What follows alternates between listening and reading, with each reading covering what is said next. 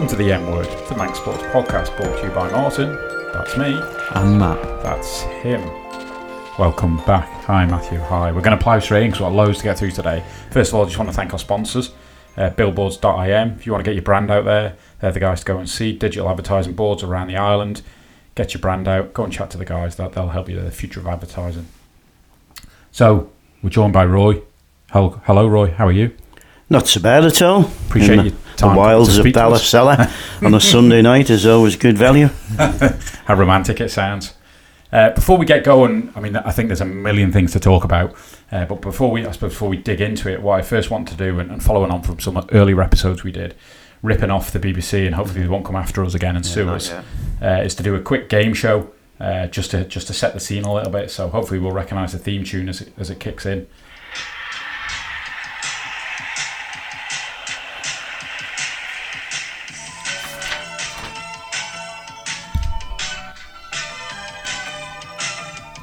That's a bit of question of sport, which I'm sure we all know from a.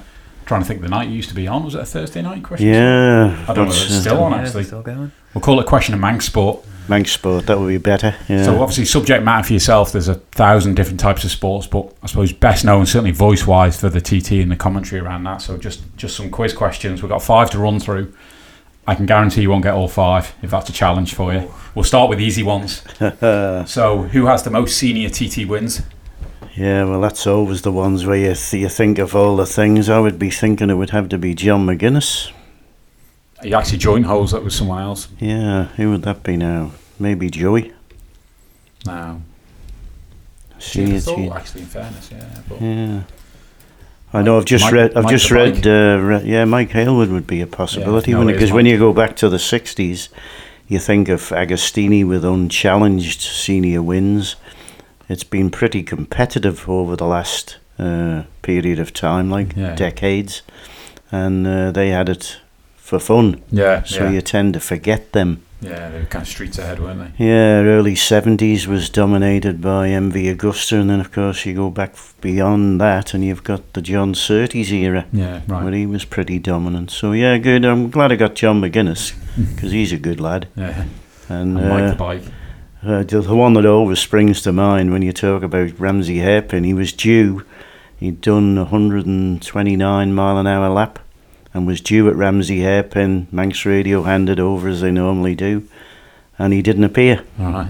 And of course, instantly when that happens, Mm, uh, you're thinking, where is he? Where is he? Where is he? And then I think I got a text, but you can't do everything when you're on, on air live, uh, that he'd stopped. And actually, what had happened, he'd come out of Parliament Square. I think it was on the HM plant Honda, and the rear actually. chain broke Yeah, that's right. Yeah. and was lying in the road. yeah. And uh, I think it was a big disappointment to him because nobody found the chain. Oh, really? No, it was snappled up by somebody, but he was distraught. It's on eBay somewhere. Yeah. Yeah, because a, a, a mechanical failure like that. I mean, he, he's had other uh, kind of things where they've happened where uh, a sensor will, will yeah, well, you- you've parked on the left hand side at Glen Helen once, wasn't Helen sat on the edge, yeah, Yeah. crying his eyes out probably, but he wouldn't. He wouldn't see it. And The, small, the smallest thing. yeah, so it, it's yeah, that's a good one. It's a good one. So, so second up then. Yeah, So we bear in mind we're getting harder as we go along. Well, we think we are anyway. Who was the first rider who achieved 10, 10 TT wins? Stanley Woods, I would Yeah, think, would yeah, be the one because indeed. that was the record Hailwood was after. Right. and nobody got near it. And then Hailwood came along, and again, he wasn't unchallenged. He had Jim Redman to beat, he had Phil Read to beat, and he got his first win in 61, and then went on to choke up when he got that last senior win in 79, Right. uh, 14. So Stanley Woods was the man. Tough men in those days, though, Stanley Woods and all that. When you look at the photographs of how they had to negotiate, you know, the, the conditions on the road and what they were riding and what they had to cope with, they were they were tough, Yeah. tough. I mean, you go, you go back, I suppose, right to the, you look at the early days of the the state of the mountain and the you know the stories of having to open the gate to get Yeah. through. I'm 73, but I can't go back to no, no, no, you can. So, so next up then, uh, so we've got a couple left. Is at which corner of the TT course did Murray Walker uh, first commentate? I think Murray would probably have done Ballacraine. Mm, yep, indeed. Yeah, stood in the middle of the road, would you believe? Really? There's a classic photograph. You photograph. not fancy doing that yourself? Not really, no. I mean, you, you know the Worried story. You know the story about Ramsey Airpin when uh, when my young fella started racing. I backed out for obvious reasons, and there was one particular instance where I think it was uh, Chris Boyd and Pat O'Hanlon has been on the, the stopwatches for God forty six years, forty seven years now, and uh, rider came up, touched, and it was uh, Aggo Murphy, Grand Prix uh, and they shook the commentary box. It nearly took it off its Really? its uh, thing. We've had a few close shaves Yeah. over the years where, where I've been sat there, TT and Grand Prix. But then safety at work got into action, and now we're on a big scaffold Yeah, up above. Yeah, up above, so they can't get at you.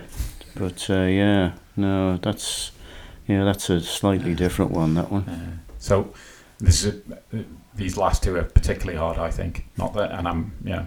So it's uh, uh, in which year did Suzuki claim their first TT win? Mitsuo Itoh, uh, probably. It's not that hard. then. I haven't got the rider, so I'll take your word for that. 60, 60 would be either, yeah, you, oh, you're a year out, be Ken Bruce will be sending me something through the post. be either 62, I would think. Correct. Yeah. Wow. That's pretty impressive. So when we were chatting yesterday, you, you mentioned about obviously knowing every inch of the TT course. So then it got me thinking about obviously the TT course is 37.73 miles. Yeah. do you know how many inches it is? No, well, yeah. It's always been that one. always been a bone of contention that.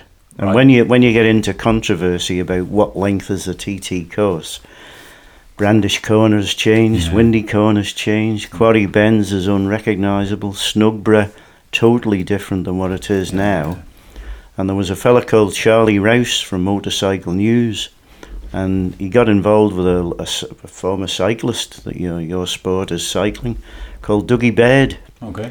And they wanted to do a survey of the TT course. And the only way, fair way to do it, is not hit, hitting apex to apex, is the centre of the road. right. And they put a third wheel or a fifth wheel on a car and drove round in the centre one very early morning.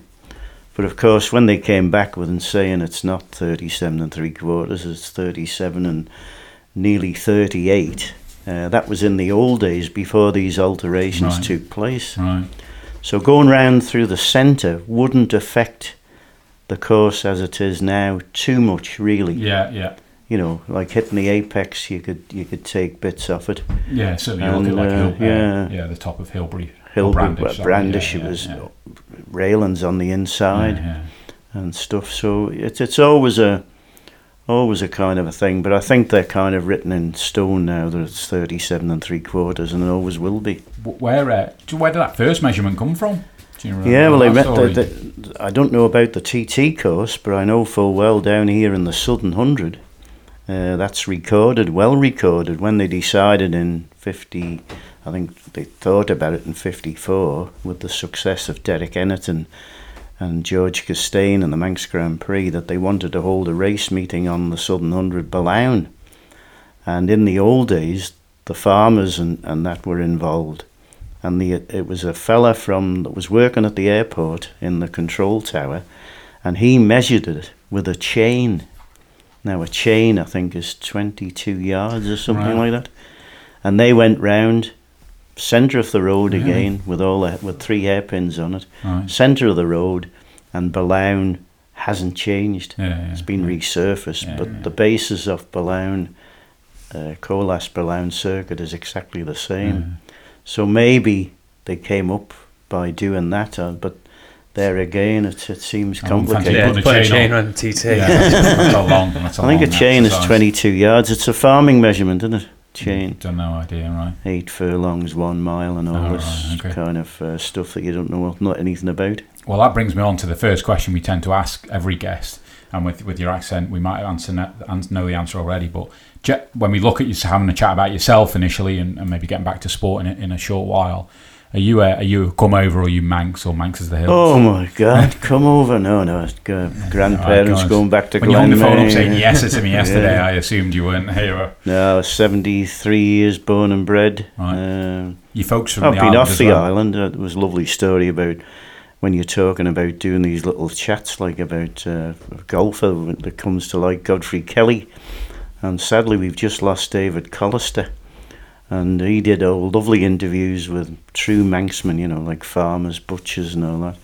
And he did an interview with Godfrey Kelly's uh, father down at Peel. And he said, uh, Have you ever been off the island? He said, Oh, I've only been off the island once. Said I fell off Peel Harbour. It's as far as you uh, got. Yeah, that's as far as he got. But no, I'm uh, yeah, I'm uh, yeah. Manx family house. tree goes back. All Manx. In fact, uh, when you, I don't know how how far up you are on Manx history, but a great great great uncle of mine is uh, is world renowned.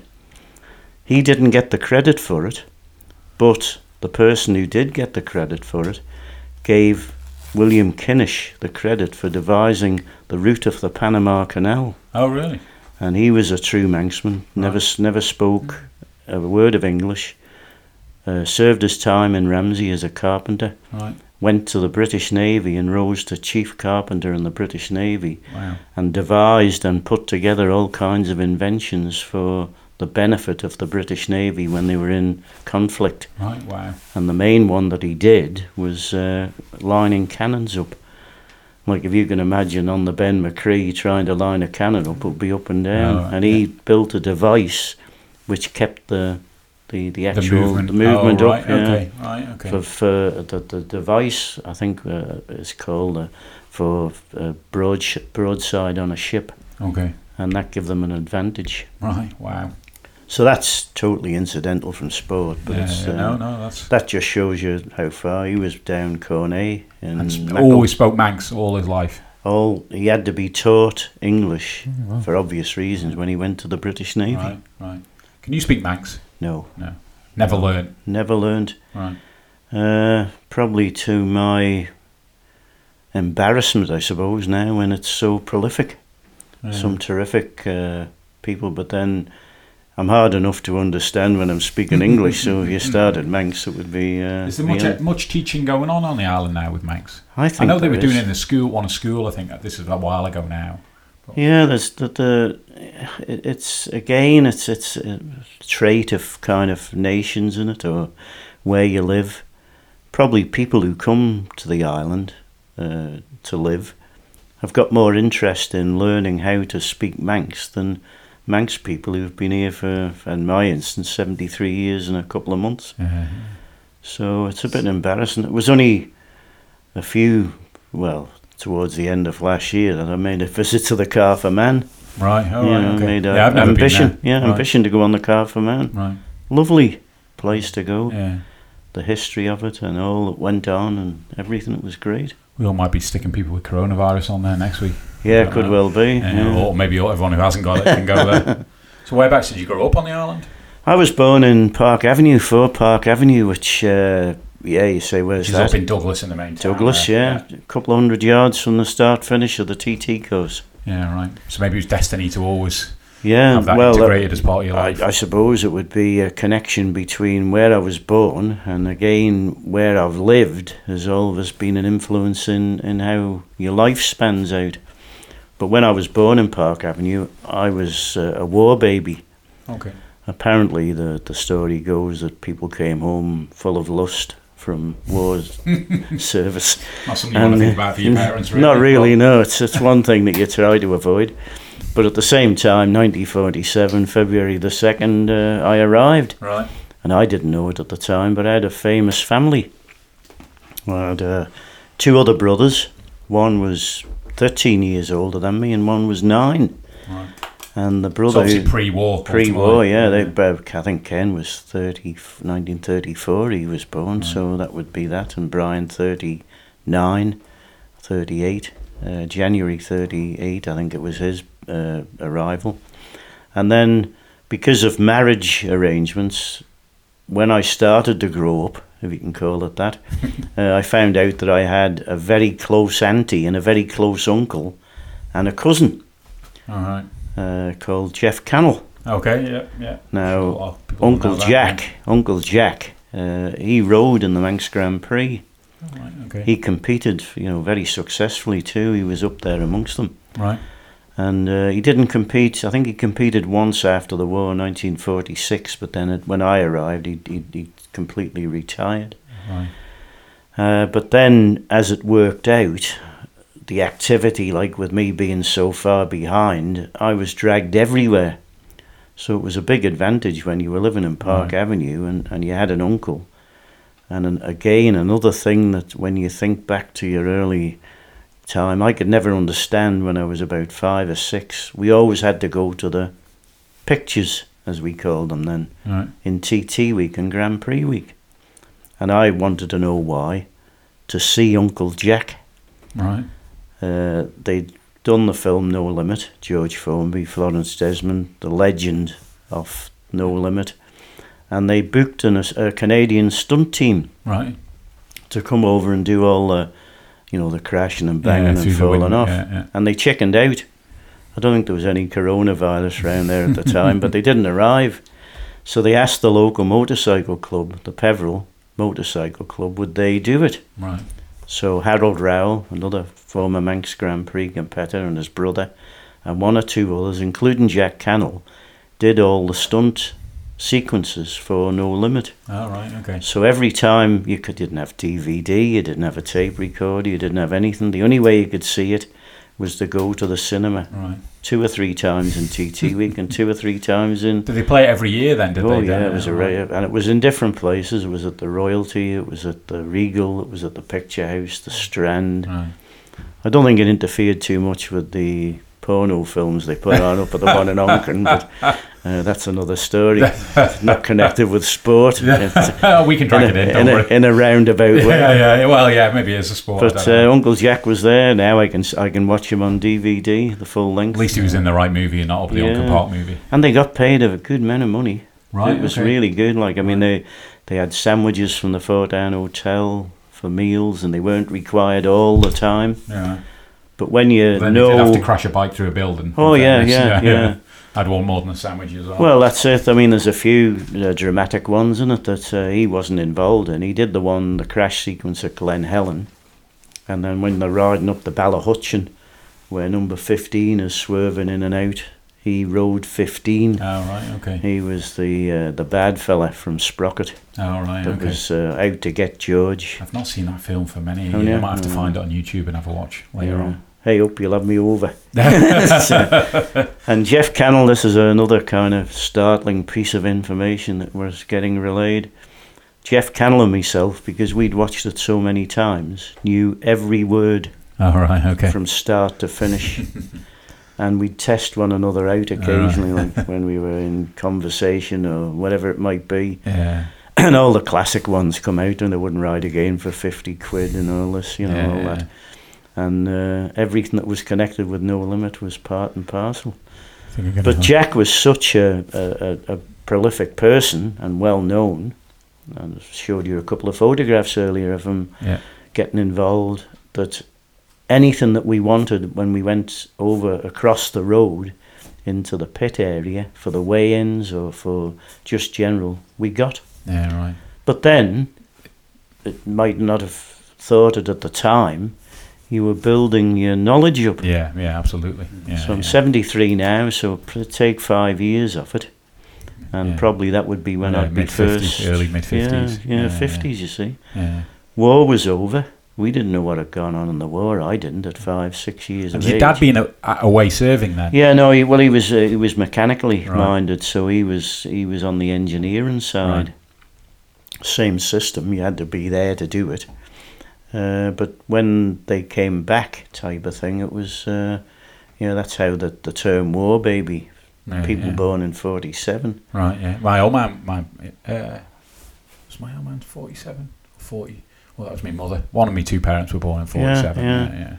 But you didn't know anything about how unpopular the Germans were.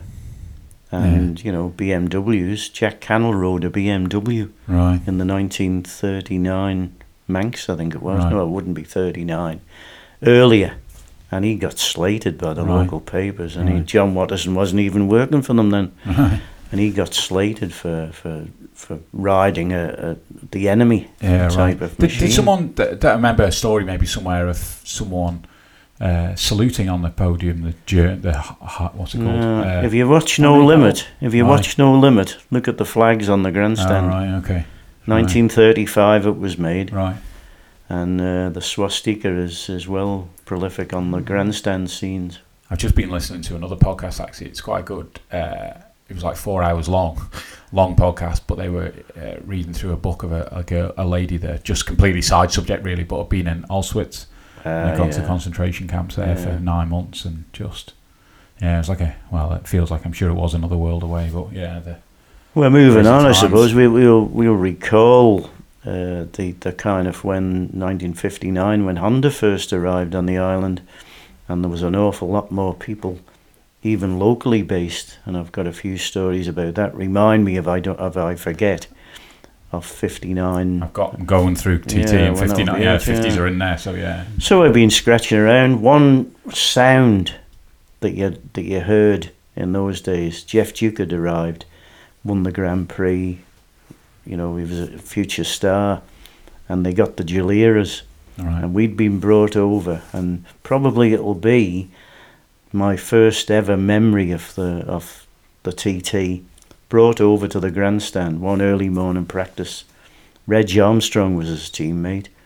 They were on four cylinder Italian Gileras and they didn't have megaphones on, they had straight pipes.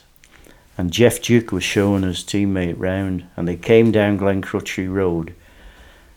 And the sound, if I just close my eyes now, I can hear that sound in my head Yeah, yeah. of them going through, totally horrified by the, the, the sound that I heard.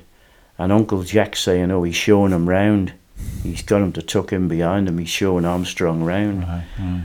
And that would be, if you look at the record books, probably 52, 53, so it would be five. And that was how it went. And how would you describe those sounds? Like they, those, those deep, Just kinda, absolute fierce. There was nothing like it. right? The British hadn't produced anything in in more than one cylinder. The big thumping Manx Norton sounded lovely on full chat going down Glencrutchery Road Yeah. past Hotchkiss's nurseries right. where we were spectating from. And uh, yeah, Velocette was good. right. And we'd heard all them, the AJS, Matchless, and, and various others. But that four cylinder, and of course later on in 57, the eight cylinder Guzzi Right. came along. So that was another kind of thing. Motor Guzzies were winning, but they were very reliable, handled well, and they were only single cylinders Right. until they said, well, we could do with more than one. They didn't do anything other than a single or an eight. Oh, right. Okay. They didn't have four cylinders or anything like Right. that. And Bill Lomas and Sandford and the, the, the boys were winning on the Guzzies. Right. Keith Campbell, who's uh, married Geoff Duke's, uh, he- Bill Ca- uh, Keith Campbell would be Geoff Duke's brother-in-law, Right. and Right. he's buried up in the, the borough. He was a Guzzi Works rider who won the World Championship really? for Motor Guzzi. Right. Okay. So just to go back a little bit, back to your, your obviously biking's obviously already at an early stage in your life, very part of that. You obviously become a very good golfer. When was golf sort of? When did that become something you got involved with and was doing on a regular basis? Well, as I said, mentioned before, my life went about where we were living, and me granny owned uh, Park Avenue. I didn't realise she was poorly. You, you went to see your granny; she was in bed.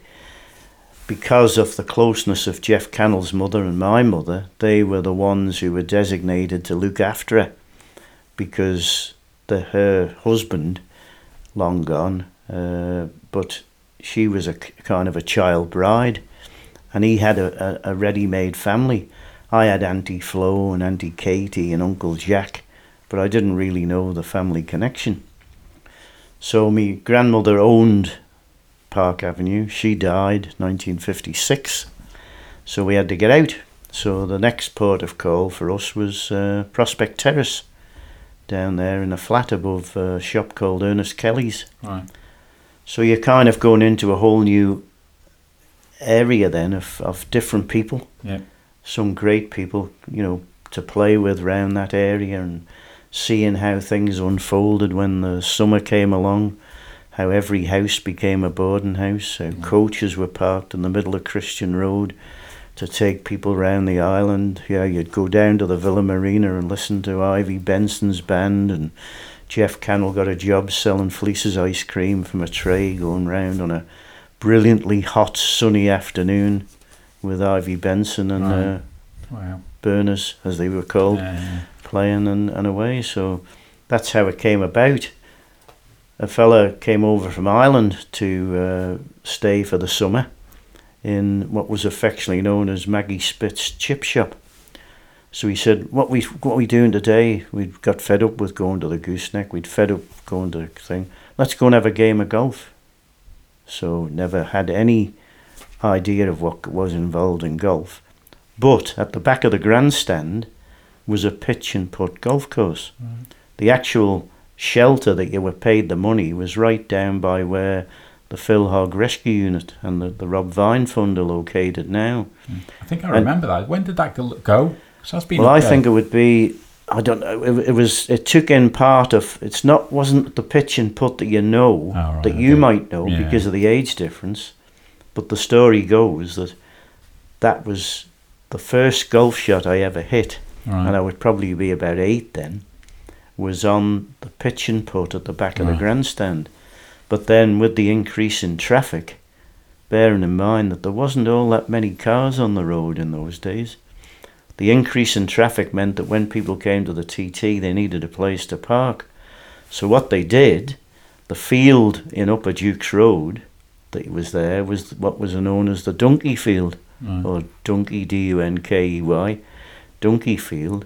So they had an idea then that they would transfer the pitch and putt from the back of the grandstand, take all the turf off it, move that down to what is the Donkey Field, and then that would give them free it up now for the parking that as we know it now, Right. Okay. where the line goes from the fir trees up Yeah, to right. the Manx Grand Prix office, Yeah, and that right. was all tarmacked. I would be thinking that would probably be about 68, 69. Right. Right. So my first ever golf shot was on at the back of the grandstand, so connecting two sports. Yeah. Yeah. And, yeah. uh, big fan of golf when you first go. Yeah, the first shot I ever hit. Hole in one.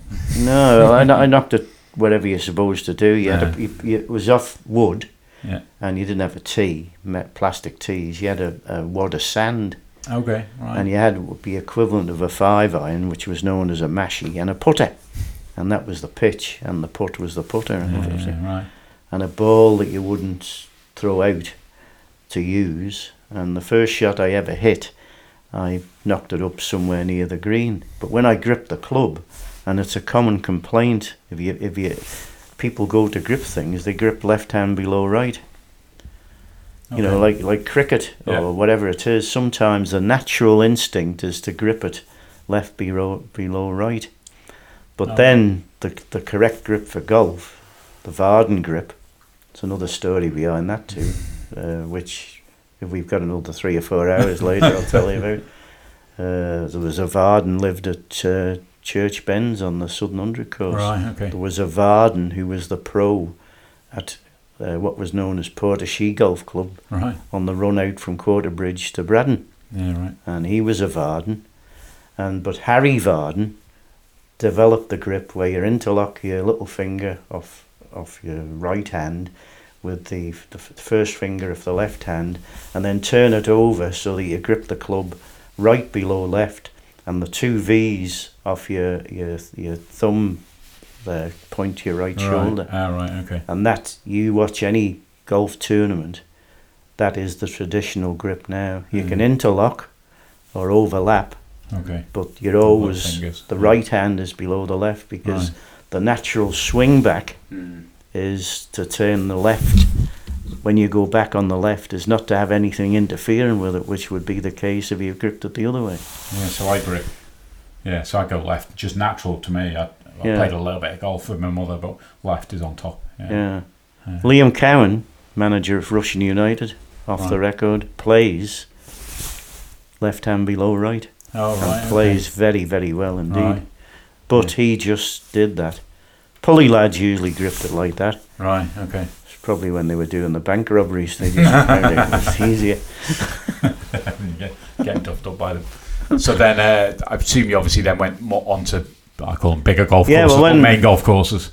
I, I, I later on I became involved. Uh, I got interested in then, and then when they transferred that golf course to the bottom, where it is now, where the dog walking area is, uh, that's where I first started getting involved with a, Right. a chap called Alfie Rigby, and we just haunted the place like Right. all summer. Right. Was uh, popular around that time? Oh Like yeah, yeah, thing. But it was popular, but pitch and putt was the only place you could really exploit it. Uh, if you went out onto the big course, you Hmm. needed a more bats or clubs, and you needed all the gear, and you needed to pay a reason, reasonable amount of money. And golf in the early days was only for the for those who could afford it The wealthy. Yeah. you notice all the records of uh, of the championship and stuff like that. Will Kirkpatrick, you know, oil mogul, Mm. and his brother, and, and, and builders and lawyers and dentists Yeah. were all those who could do it. And the championship started. This indicates it really. Uh, it was played on a Thursday Right. because that's the day in the old days that people were off work, Oh, right. off okay. that ilk. Right. Okay. The lawyers always had Thursday afternoon off, so they go for a game of golf. Saturday, Sunday was Sunday was was out for anything anyway. Lord's Day Observance Society and things, football and all that was just a no no on a on a Sunday. Sunday. So it's hard to imagine, or, or it's difficult for to somebody to grasp that. Yeah. No traffic, and not being allowed to sneeze on a Sunday. You had to go to church, Sunday school. Again, isn't are we in the middle of Corona thing? Isn't that exactly what's happening now? No one's allowed out. No, No well, that's right. sneeze. Yeah, yeah. Well, well, like I'm f- four months. I'll I'll have some records by the by the time four months comes round. But then again, if you play golf, and you go out to play around a round of golf, which takes three and a half hours, yeah. who are you affecting on a golf course. Yeah. course Exactly. with the current situation Yeah, with yeah. the coronavirus? yeah. Exactly. Yeah. Just keeping away mass. Yeah. Mass. Good. So, if I jump in. So, how come you were able to get involved then with being quite young and then going on the, the full course?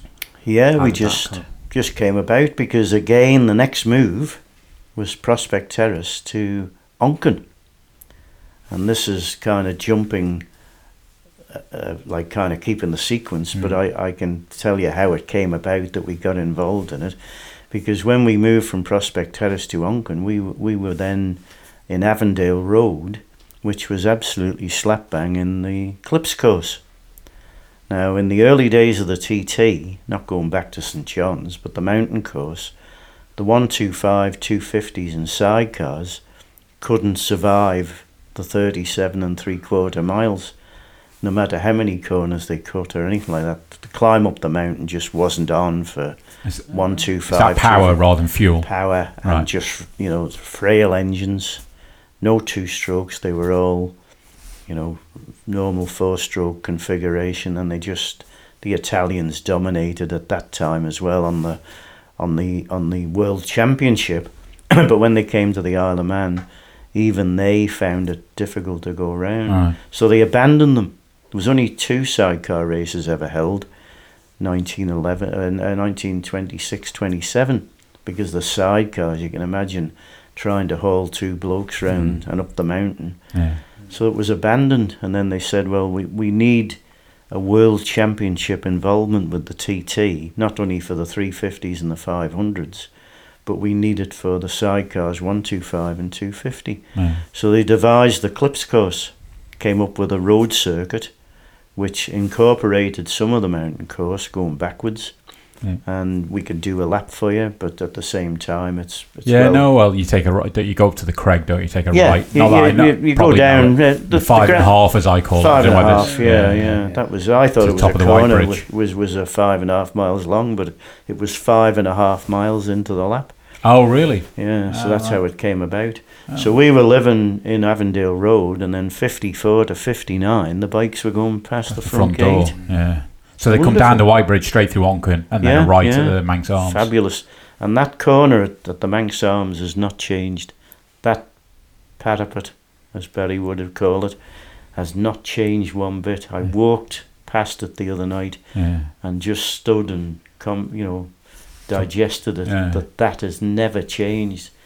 Yeah, So if you look at the old uh, photographs that I've seen, the odd photograph around, and steady, you know, you look at old photographs at certain elements of the TT course because Yeah. things have been built up. It's sometimes hard to recognise, but you instantly know where that, if you know where Onchan is. And Yeah, the Manx no, Arms that's is. good. So we had Taveri, we had Baltisberger, we had Ubiali, Provini, we had sidecar crews, which were still not forgiven for the war, even in Right. 55, 56. It was Right. only a few years ago. yeah, yeah, And they came over to, to, to contest the World Championships. So Scheidegger, Hillebrand, Noll, and Willie Faust and all that, they were the, the names that were right at the front. Eric Oliver seen them off on the Norton the first year, 54, with a big streamlined version that oh. was just so quick. But he was a good good rider. Right. But then the, the Germans dominated. And what was the treatment of them, the Germans, when they were over here? Were they treated differently, or they just kind of ignored? They kept themselves to themselves, really. They stayed at the Majestic Hotel and uh, garaged at the Majestic, looked after themselves, really, Right, to be right, fair. Yeah, yeah. But during that process of the Clypse course, we were right into it. We had TT course. Geoff Cannell lived in Nursery Avenue. We, we were living in Avondale Road. I got dragged with him. You know, we, we, we just lived the TT. Yeah, yeah. We were TT riders. We were motocrossing round the, the grounds of the Nursery Hotel. And uh, just everything was connected with bikes. Yeah, Jack right. Jack was still about. Right. He'd become an ambulance driver and was a bit of a legend on that as well with his personality. Right. And, and So- take it then, as you're growing up, you obviously, let's go back to the golf, you play more and more golf. I assume, do you just go to work when you leave school? Get a. Yeah, well, Yeah. that's how it came about. I mean, when I mentioned about like when the Japanese came, we were living in Avondale Road, and they arrived in '59, and there's some stories which you know obviously have come to light since about it, but uh, they arrived. They knew they weren't going to be popular, so that to get popularity, they just brought mountains of stuff over, Right. badges, flags Right. food, and they were friendly. They were governed by a fellow called Bill Hunt, who was an American. He was the manager, and the riders couldn't speak English, but one or two of them could get through. But they just wanted to to be friendly, and Yeah. the only way you could do that was be through the kids. Right. Later on, uh, we're in Ballasalla. I married a girl from Ballasalla. She had an uncle called Arnold Corlett, and he had a coach firm in Port St Mary. And the story goes that he was a commissioner, and he objected to the flying of the Japanese flag on Chapel Beach. Right. And somebody said to him, "You stupid old bugger," you know, thing and all that. He never told anybody, and I've I've had the privilege of getting stories from other people who have been involved in Japanese prisoners of war, and it would be quite.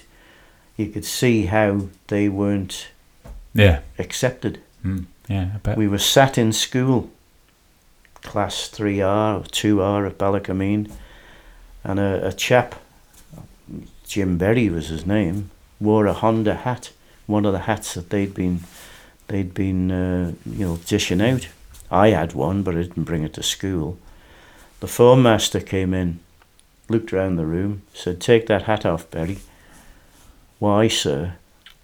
He said, "Take that hat off." yeah. Why, sir? And he just started to steam up. He was a red faced fella as it was, but you could see him Yeah. when you remember the story, you could see him boiling up.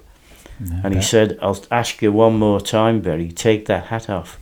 And he made the fatal mistake of saying to the teacher, who I'll not name, but he said to him, Why, sir, the war's over.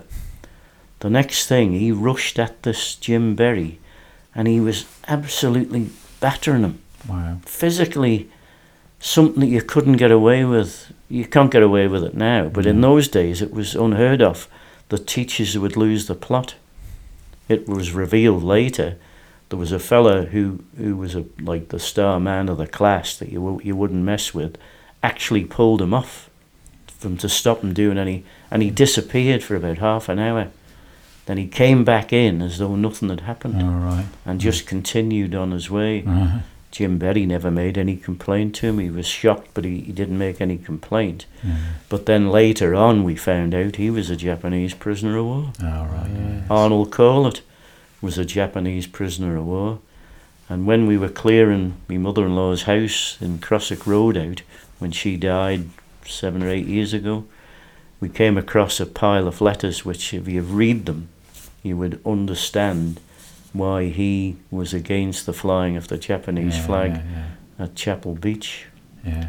But for us, they were they were a, a revelation. yeah. But then we moved again. so 59, uh, we went to Spring Valley. Right. What's by Spring Valley? A golf course. Yeah. Right. We'd been playing on the pitch and put, and things were changing slowly. And we came and we got involved in Douglas Golf Club. And obviously, you eventually became Ireland champ. What year was that? 1968, which Right. seems a long time ago. Right. So Yeah. had you been in the played the championship locally for a few years and just continually getting better? Started in uh, 65 Okay. down at Ramsey. Uh, qualified, got through for the last 16. Uh, got knocked out by Adrian Copley the first round, understandable. No experience. Uh, what, what age would I be then? 17. Uh, confident enough, but he was superior, like, and that was the end of it. Missed out in uh, 66 because if you remember, it was the year that the TT and the Grand Prix were together. Okay. Uh, they did. they that, did. They right. did two years, at, and it might be a possibility in 2020. Yeah. but in '66, the seamen's strike meant that the Grand Prix and the TT run concurrently, All right. Okay. Never knew that. and the championship was thrown in there as well at Rowany.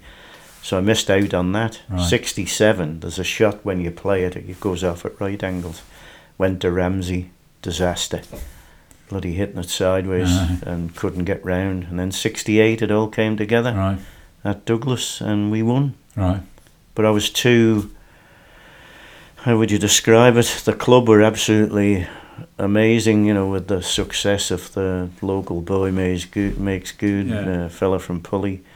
There was still people who resented it Right. because they saw that as being the start of uh, somebody not of the same class coming through. The commoners. Yeah, was that still the case? Not At- now, far from it. No, was it at your time then? It's Oh yeah, still, yeah, still yeah, all yeah, through. yeah. There was the they didn't understand how like how, how it could how it could happen, Hmm. how it how it how it had been allowed to happen. Right.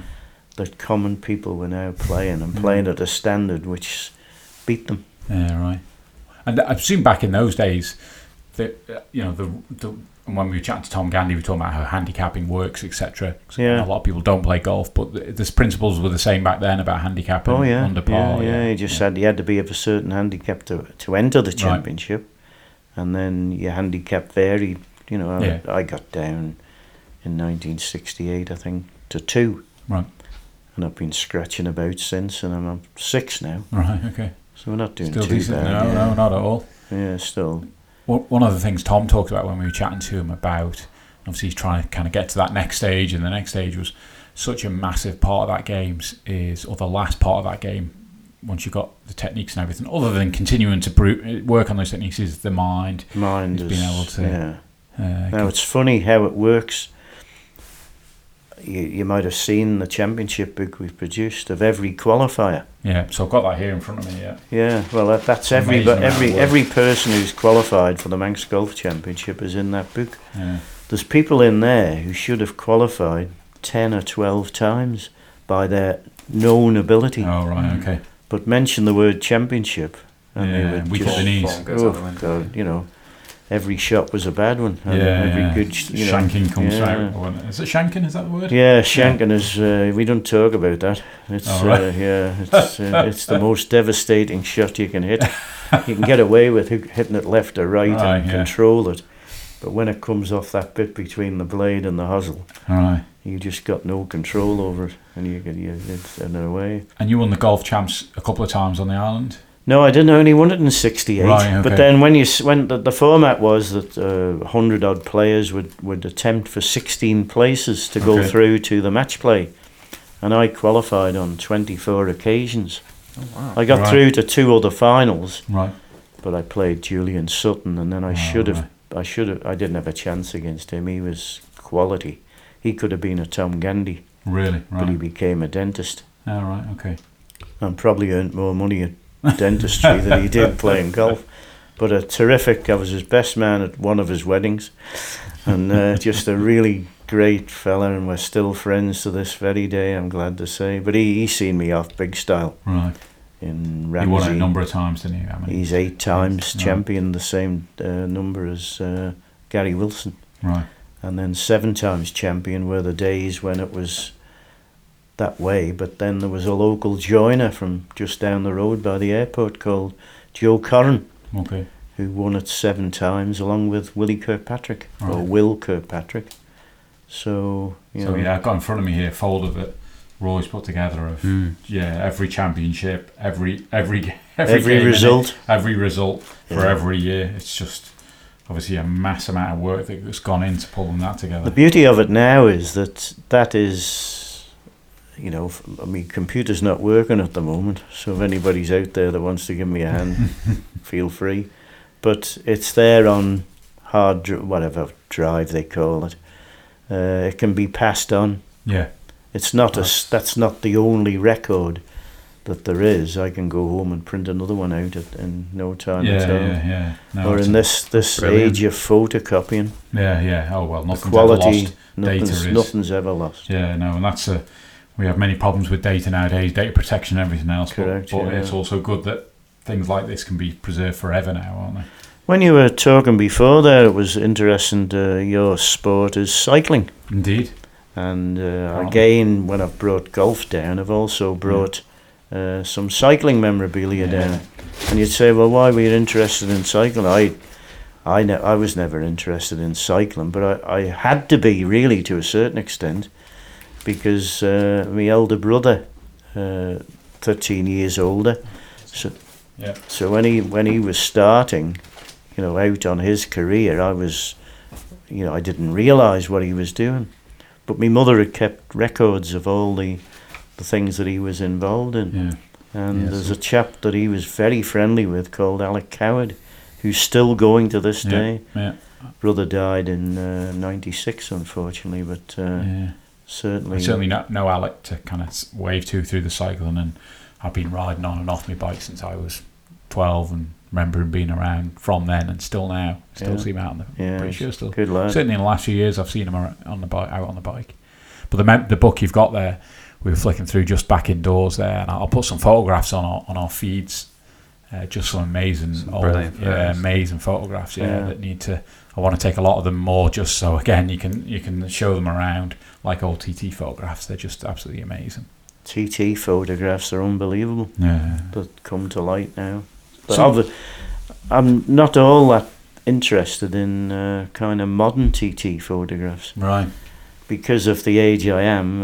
It's the ones where you can you, you knew the riders and you Yeah, yeah. knew Those memories. The memories and, and, and it used to be a common a common occupation. Like when you went to Honda, you got bits and pieces and badges the same as when you went to up to the Bay Hotel to a Gilera. Getting a Gilera badge or an MV badge was like like winning the lottery, Uh, and you know all the other stuff was fairly av- available, Castrol and books and everything like that. But it was still that that sentiment of Yeah, going yeah. round and befriending riders. yeah. Some were quite blunt and told you to bugger off. Others became known to you. Right. Okay. Yeah. Uh, the, the overall family from when we were at Prospect Terrace, you know, they, they just, they were only middle of the pack runners or maybe Yeah. even a bit further down. Yeah. Yeah. But their enthusiasm through the whole family was such, they wanted to be part of the TT. Yeah. Right. Their yeah. father had ridden, the sons now rode. Yeah, right. So I was uh, uh, what was I going to? I was well. I just want to go back to the uh, the golf point. So you obviously you continued to carry on playing. Did you? Was there a point where you stopped competition wise and it just became a hobby for No, you? still playing competitions now. Oh, right, Yeah, okay. we're out on Saturday, Right, scratching around. right. Your, your handicap doesn't make you competitive when you're old and low handicap, but there's always that leveler that you can go. Yeah, you yeah. become good at a sport, like with all due respects to your ability at cycling, you couldn't be Mark Cavendish. Yeah, He is head and shoulders above, or was, or you know. he still is above Still me. is, yeah, yeah. yeah, But if you were handicapped, if you had, yeah. if you yeah. had half a mile start, yeah, maybe you might mile, think, but yeah, yeah, yeah, you might think, well, I've got a chance of beating him here. yeah, yeah.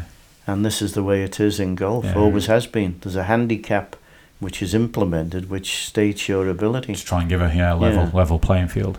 I mean, Gandy would still have a job to beat me off six handicap. Like he'd be off about plus four. if We'd see him off.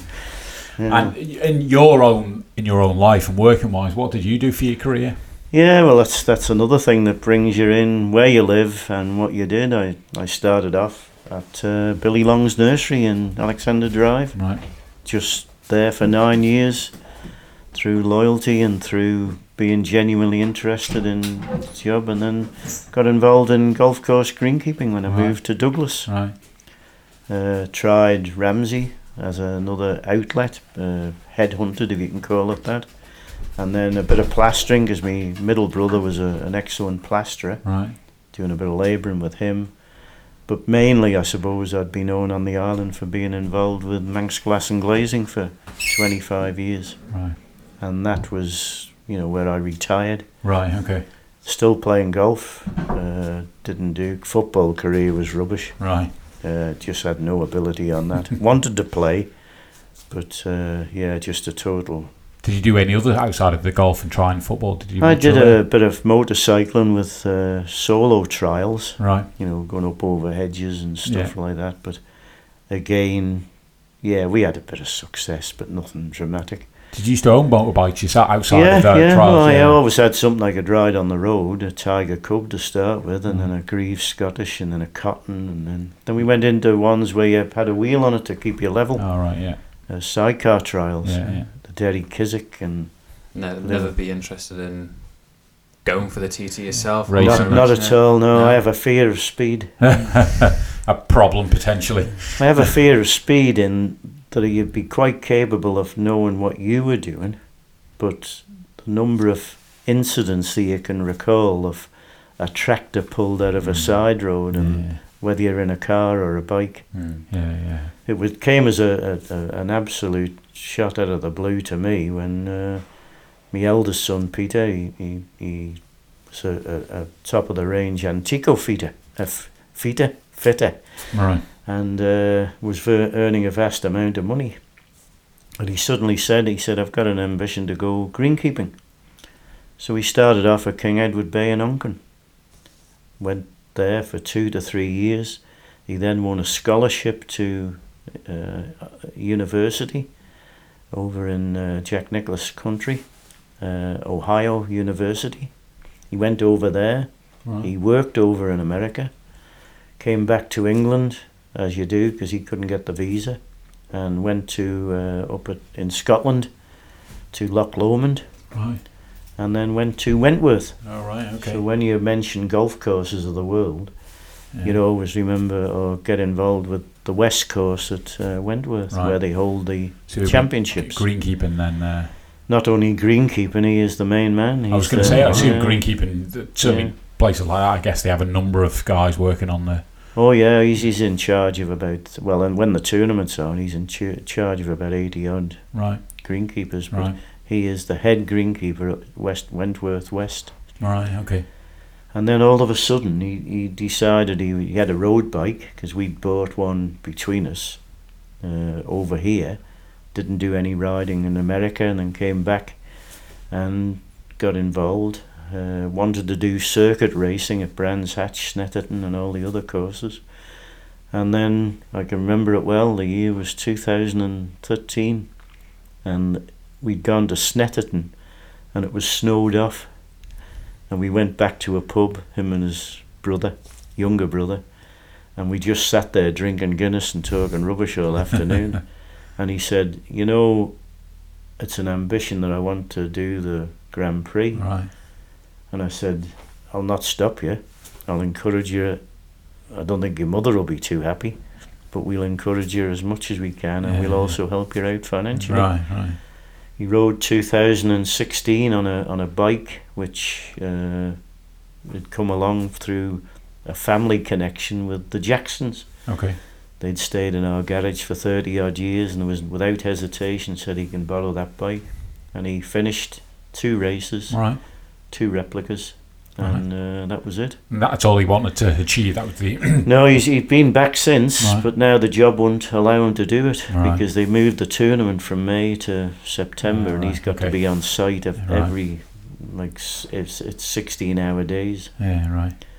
But he's yeah he's got a collection of replicas. He's Did you mention you didn't you didn't commentate the times when? no, I backed racing? out. Yeah, it's it's one of those things. We're all fully aware of what is involved in the TT, and I've lived through some tragic moments, uh, some emotional moments as well with people that you've got to know. Yeah. Yeah. I'm sure. I am slightly different in that I'm in a commentary box, and between us we can work out within two to three riders when the red flag goes out as to who it is. Mm. With the experience of my timekeeper Pat O'Hanlon and what we do, we can narrow the field down, Yeah. and it's always a severe blow when Yeah. Yeah. you you confirmed later that that it was the case that, that was thing. So I I've got every uh, kind of confidence in his ability to to be preserve himself, and he d- he doesn't take chances. He's not somebody who's going to come and wants to be seen. Yeah. Yeah. Quite a few people who even locals sometimes who come to the TT just want to be recognised straight away mm. without learning the Yeah. the yeah. ins and outs of Yeah. it. Yeah. Yeah. And it is scary and frightening when you think of the speeds that they're going round at Yeah. now. Yeah. He's done 113, I think. Right.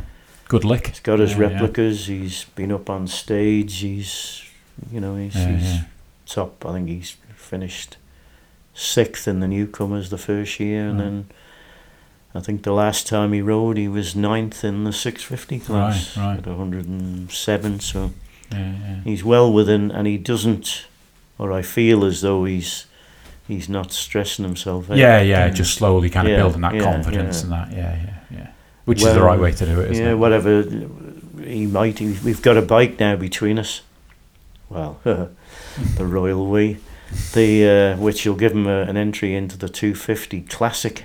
Oh, right, But okay. again, it's it's work dependent. Yeah, right, yeah, yeah, okay.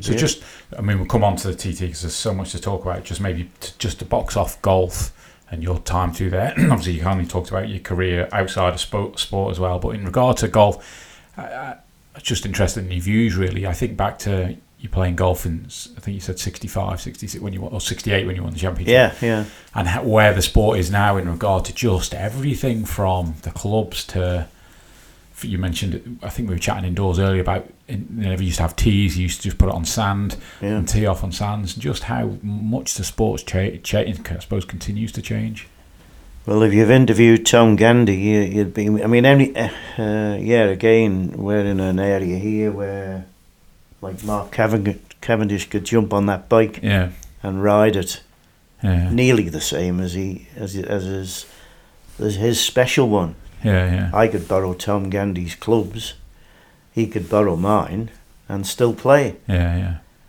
But it's on the the other side of things. Development of clubs has been quite exceptional, really. yeah The ball is totally different. right Uh, when we first started, we were, we were using 1.62.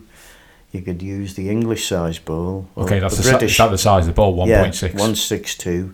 Right And then the Americans, because they always want to be bigger, uh, went to 1.68. okay and is that the circumference is it Yeah, but then they the unit they made it universal. Every Okay. golf ball now is 1.68 in Right. diameter. Right. They've not changed the size of the hole. That's four and a quarter. right So they've not messed about with that.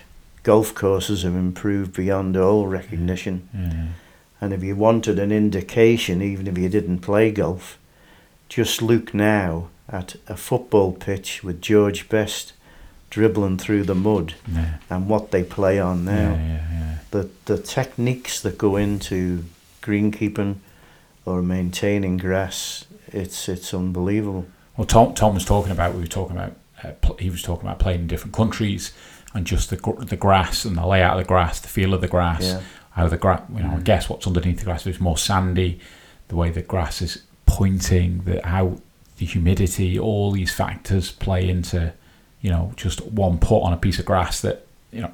I'm no golfer. You just think there's the hole, but there's so many, Yeah. so many factors to think about in that. There is that, Yeah. and and uh, where they where they were due to play TP Sawgrass this weekend, which meant I wouldn't have been here, is uh, got what they call sub air Oh right, okay, underneath the green all right, is a sub air system okay, which can extract moisture or put moisture in. really, right, And when Peter was, they, they've got it at Wentworth. They have it, got it at Wentworth. And when they were making the big change, they spent 35 million, I think, on it. And he oversaw the the, the creation of the new Right. Luke Wentworth. right.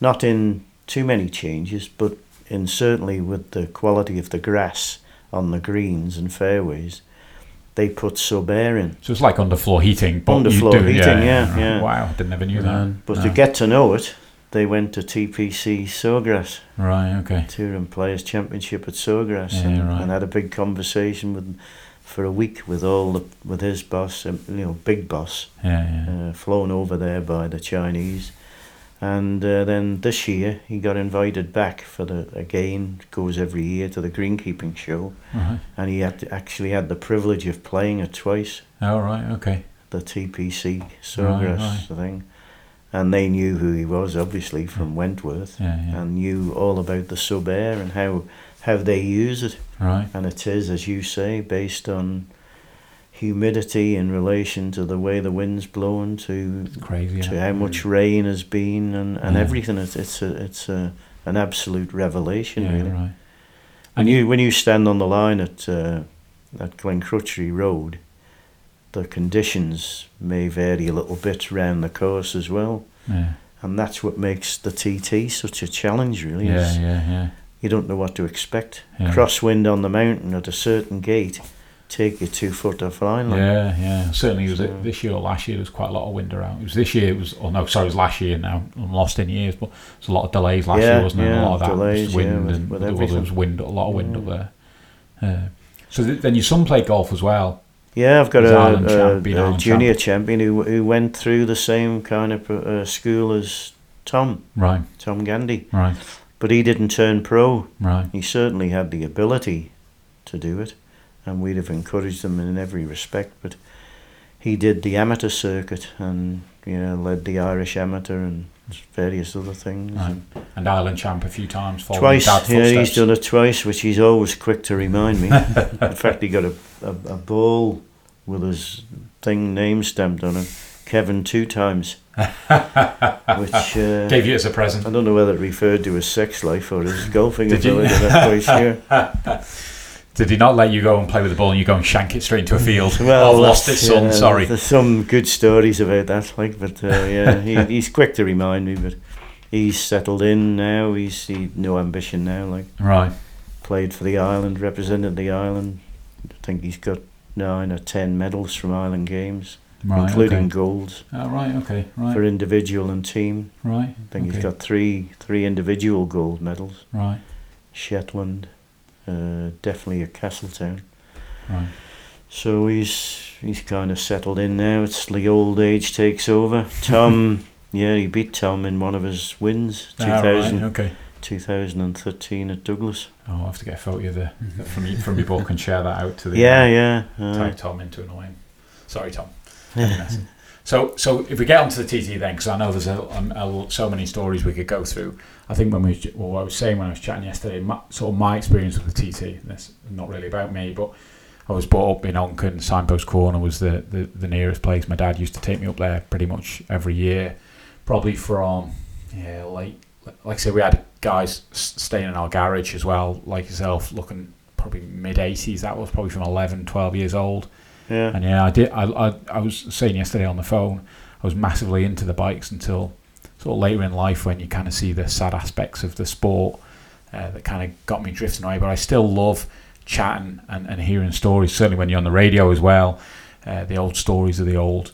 So which is why I'm now just going to plough through some decades and just chat and just see what you know what memories you can bring back for people and, and for me. So as mostly these things are selfishly to make me feel good. So uh, starting right, I suppose 1910. We're going to go decade to decade. So 1910 to 1920. Appreciate it's before your time, before you before feel too insulted. But obviously the the mountain circuit came about. Yeah, I think it was. Not in those years, it didn't. oh, was it not? No. All right. okay. 1907 started at St John's. Oh, right. St yeah. John's, Kirk Kirkmichael. Yeah, Coast so I Road 10 to Peel. 20. Mm. So Yeah, was it yeah. 13? 20, 10? 1911, Yeah, yeah. first mountain course. yeah. Started on Quarterbridge Road by Selborne Oh, right, Drive. Okay. All right. I know that. Yeah, that's Right. and didn't go. Uh, the fir- the very first one went all the way to Ramsey. Uh, they had a bit of dispute in a couple of years with the, the route up through out of Ramsey, but the first mountain course turned off at Cronk-ny-Mona Okay. and went down through what would be that not what is now the Willaston Estate, down to the top of Johnny Watterson's Lane as you're coming up, and then turned left onto Ballanard Road, along Alright, Ballanard okay. Road, out by St Ninian's Church, turned right onto Bray Hill, Yeah. down Bray Hill to the start and finish Oh, at right. Selborne All oh, Drive. right. Okay. So that was 1911. Right. But then they had an idea that they would shift the start and finish, still doing it not that it didn't include what we know as the, the signpost Nook and thing area, Governor's Bridge area, still doing it that way, but they moved the start up to uh, the top of Bray Hill in effect. Really that was by St Ninian's Church as it is now. Right. And then they did that, but they had a bit of an incident. A rider got killed, unfortunately, on, on, at the finish of the race when they had the start and finish Did he win the race as well? No, I don't. Ah. well, I don't know. I remember some Don't- story about who's who's who's a guy who's awarded a win post. What what the word when you Posthumously. Yeah, exactly. Yeah. Yeah. and there was one fella. I remember I've seen it in a quiz somewhere. There's a possibility it might. Barry Wood would know. He Ah. he's he's uh, really into the history of it and all that. But that's that's the way it was. So that was the second start. The start, as we know it now, is when they didn't turn right at Cronk-ny-Mona, came down the route as we know it now. Cronk-ny-Mona, signpost, Bedstead, the Nook, Yeah, yeah. Governor's Bridge into the dip and out and onto Glencrutchery Road. Right, right. And that's where they moved the third start finish up to where the area it is now. And was that 13? 19, I don't know what. Uh, yeah, years you would you would be you, you get confused with years, but it was in a sequence from 2000, uh, 1911. Yeah, From 110 years ago. 1911, It's mental, isn't it? Yeah. Yeah, yeah. and there's loads of photographs about about showing that. Some absolutely. We, Barry Wood and myself do a little thing called Roy Moore and Barry Wood's Mountain Memories. Okay. It's a fixed group, uh, you know, invitation only type of thing to get in. We've Got about 2,000 members. Right, on Facebook. And all the ones that are involved in it are all posting, they're allowed to post pictures on it as Right, well. right. And some of the stuff that's come up is like Bray Hill without houses. Right, okay, yeah, yeah. Yeah, Bray Hill with the houses getting built. Bray Hill, as I remember it, with allotments, Yeah, right. you know, from that era. Yeah. And Can you view that Facebook page and not comment, or can you just only get access No, once you, you've- you, you just you've got to be invited to get Right, into yeah, it. right, it's okay. it's for the simple reason we've been doing the Manx Radio commentary for years, and they they did a, a, a, a TT forum, Yeah, yeah, and the abuse you got Yeah, was just, Yeah, a joke. And it was all at the same time of day. It was always round about half twelve at night. That Roy Mort Ramsey hairpin, he's absolute shite. He doesn't know what he's talking about. yeah, yeah, yeah, And then various other things, which are even more personal. yeah, yeah. So they, they abandoned that. But when we started it off, we didn't want. Yeah, no, we yeah. wanted genuine yeah, but, yeah, providing value and Yeah, important yeah, stories. Yeah, yeah. not some. And it's worked that way. It's uh, it's proven itself really to be the way to go. And. You How know. do I get an Empire out of interest, Roy? Uh, well, uh, if my computer was working at the moment, I could probably uh, send you an invite. I would like that. I love reading those old, Yeah. old, old stories. So, the, obviously, World War One then got involved as well. Yeah, World War One got involved and and the bikes, and then they came back to pool petrol. You know, Okay. petro- petrol, which was not off the desired kind of uh, quality. quality to, Right. to race and So that was post-war, post-war. Yeah, right? Okay, and that's just the shortage of fuel, I assume that it gets. it was just rubbish. Oh, it was right, okay. petrol. It was like when you used to go to the pump and get. 92 octane, or you could have you put a tiger in your tank. Right, you couldn't right. get the tiger in your tank. Oh, right. okay. There was just no fuel Right. after the war. But everybody was so enthusiastic for something entertaining, hmm. and it, it was just flocked with, with thousands and thousands of visitors. So you talked about Murray Walker when he did the commentary. There's a picture of Ballacraine where they're actually forming a half circle in the road Oh, right. Okay. on the corner. The spectators see the mountain absolutely chocker with, yeah, yeah. with spectators up there, all buying their bottles of pop. What year would that have been when Murray around? Murray, well, it, it, uh, Manx Radio did the commentary first in uh, 65, Right. uh, but up to then it was the chaps from the BBC. Oh, right. and, uh, His father was, was one of the early commentators and also a TT winner, Right. Murray Walker's father. Yeah, yeah, yeah. So, you know, they, they did it the way that they did it, but it, it was difficult for them because up until 1959, when you entered the TT, your name was thrown in a hat for your number. Oh, right. Okay. Oh, really? So you picked a number out, and it Right. could be 120, right. Could be number one. You Right. didn't know. Oh, right. Okay. Bob McIntyre. and it was still in the time trial format in those oh yeah, days. yeah, but yeah. just imagine Oh, yeah, a absolutely. quality rider Yeah, having to go through. yeah. They were all quality riders, but they had to make their way through the field. Yeah, yeah. Well, you So- talk now the problems they not problems they have, but catching back markers. It, it's Yeah. a problem. I we, we, we devised a system at uh, Morris Maudsley and myself. I hate the word backmarker Right. Well, yeah, it's very uh, disrespectful. in cycling Yeah, or yeah. anything like that. Uh, in you don't get it. I mean, they, they drop off the pace, don't they? In in cycling, Yeah. they just they're behind. No, I'm the a back marker. No, I'm a back marker. I'll go with that. We devised a, a term, and I made it known down the Southern Hundred commentary, because on a four and a half, four and three quarter mile circuit, they get.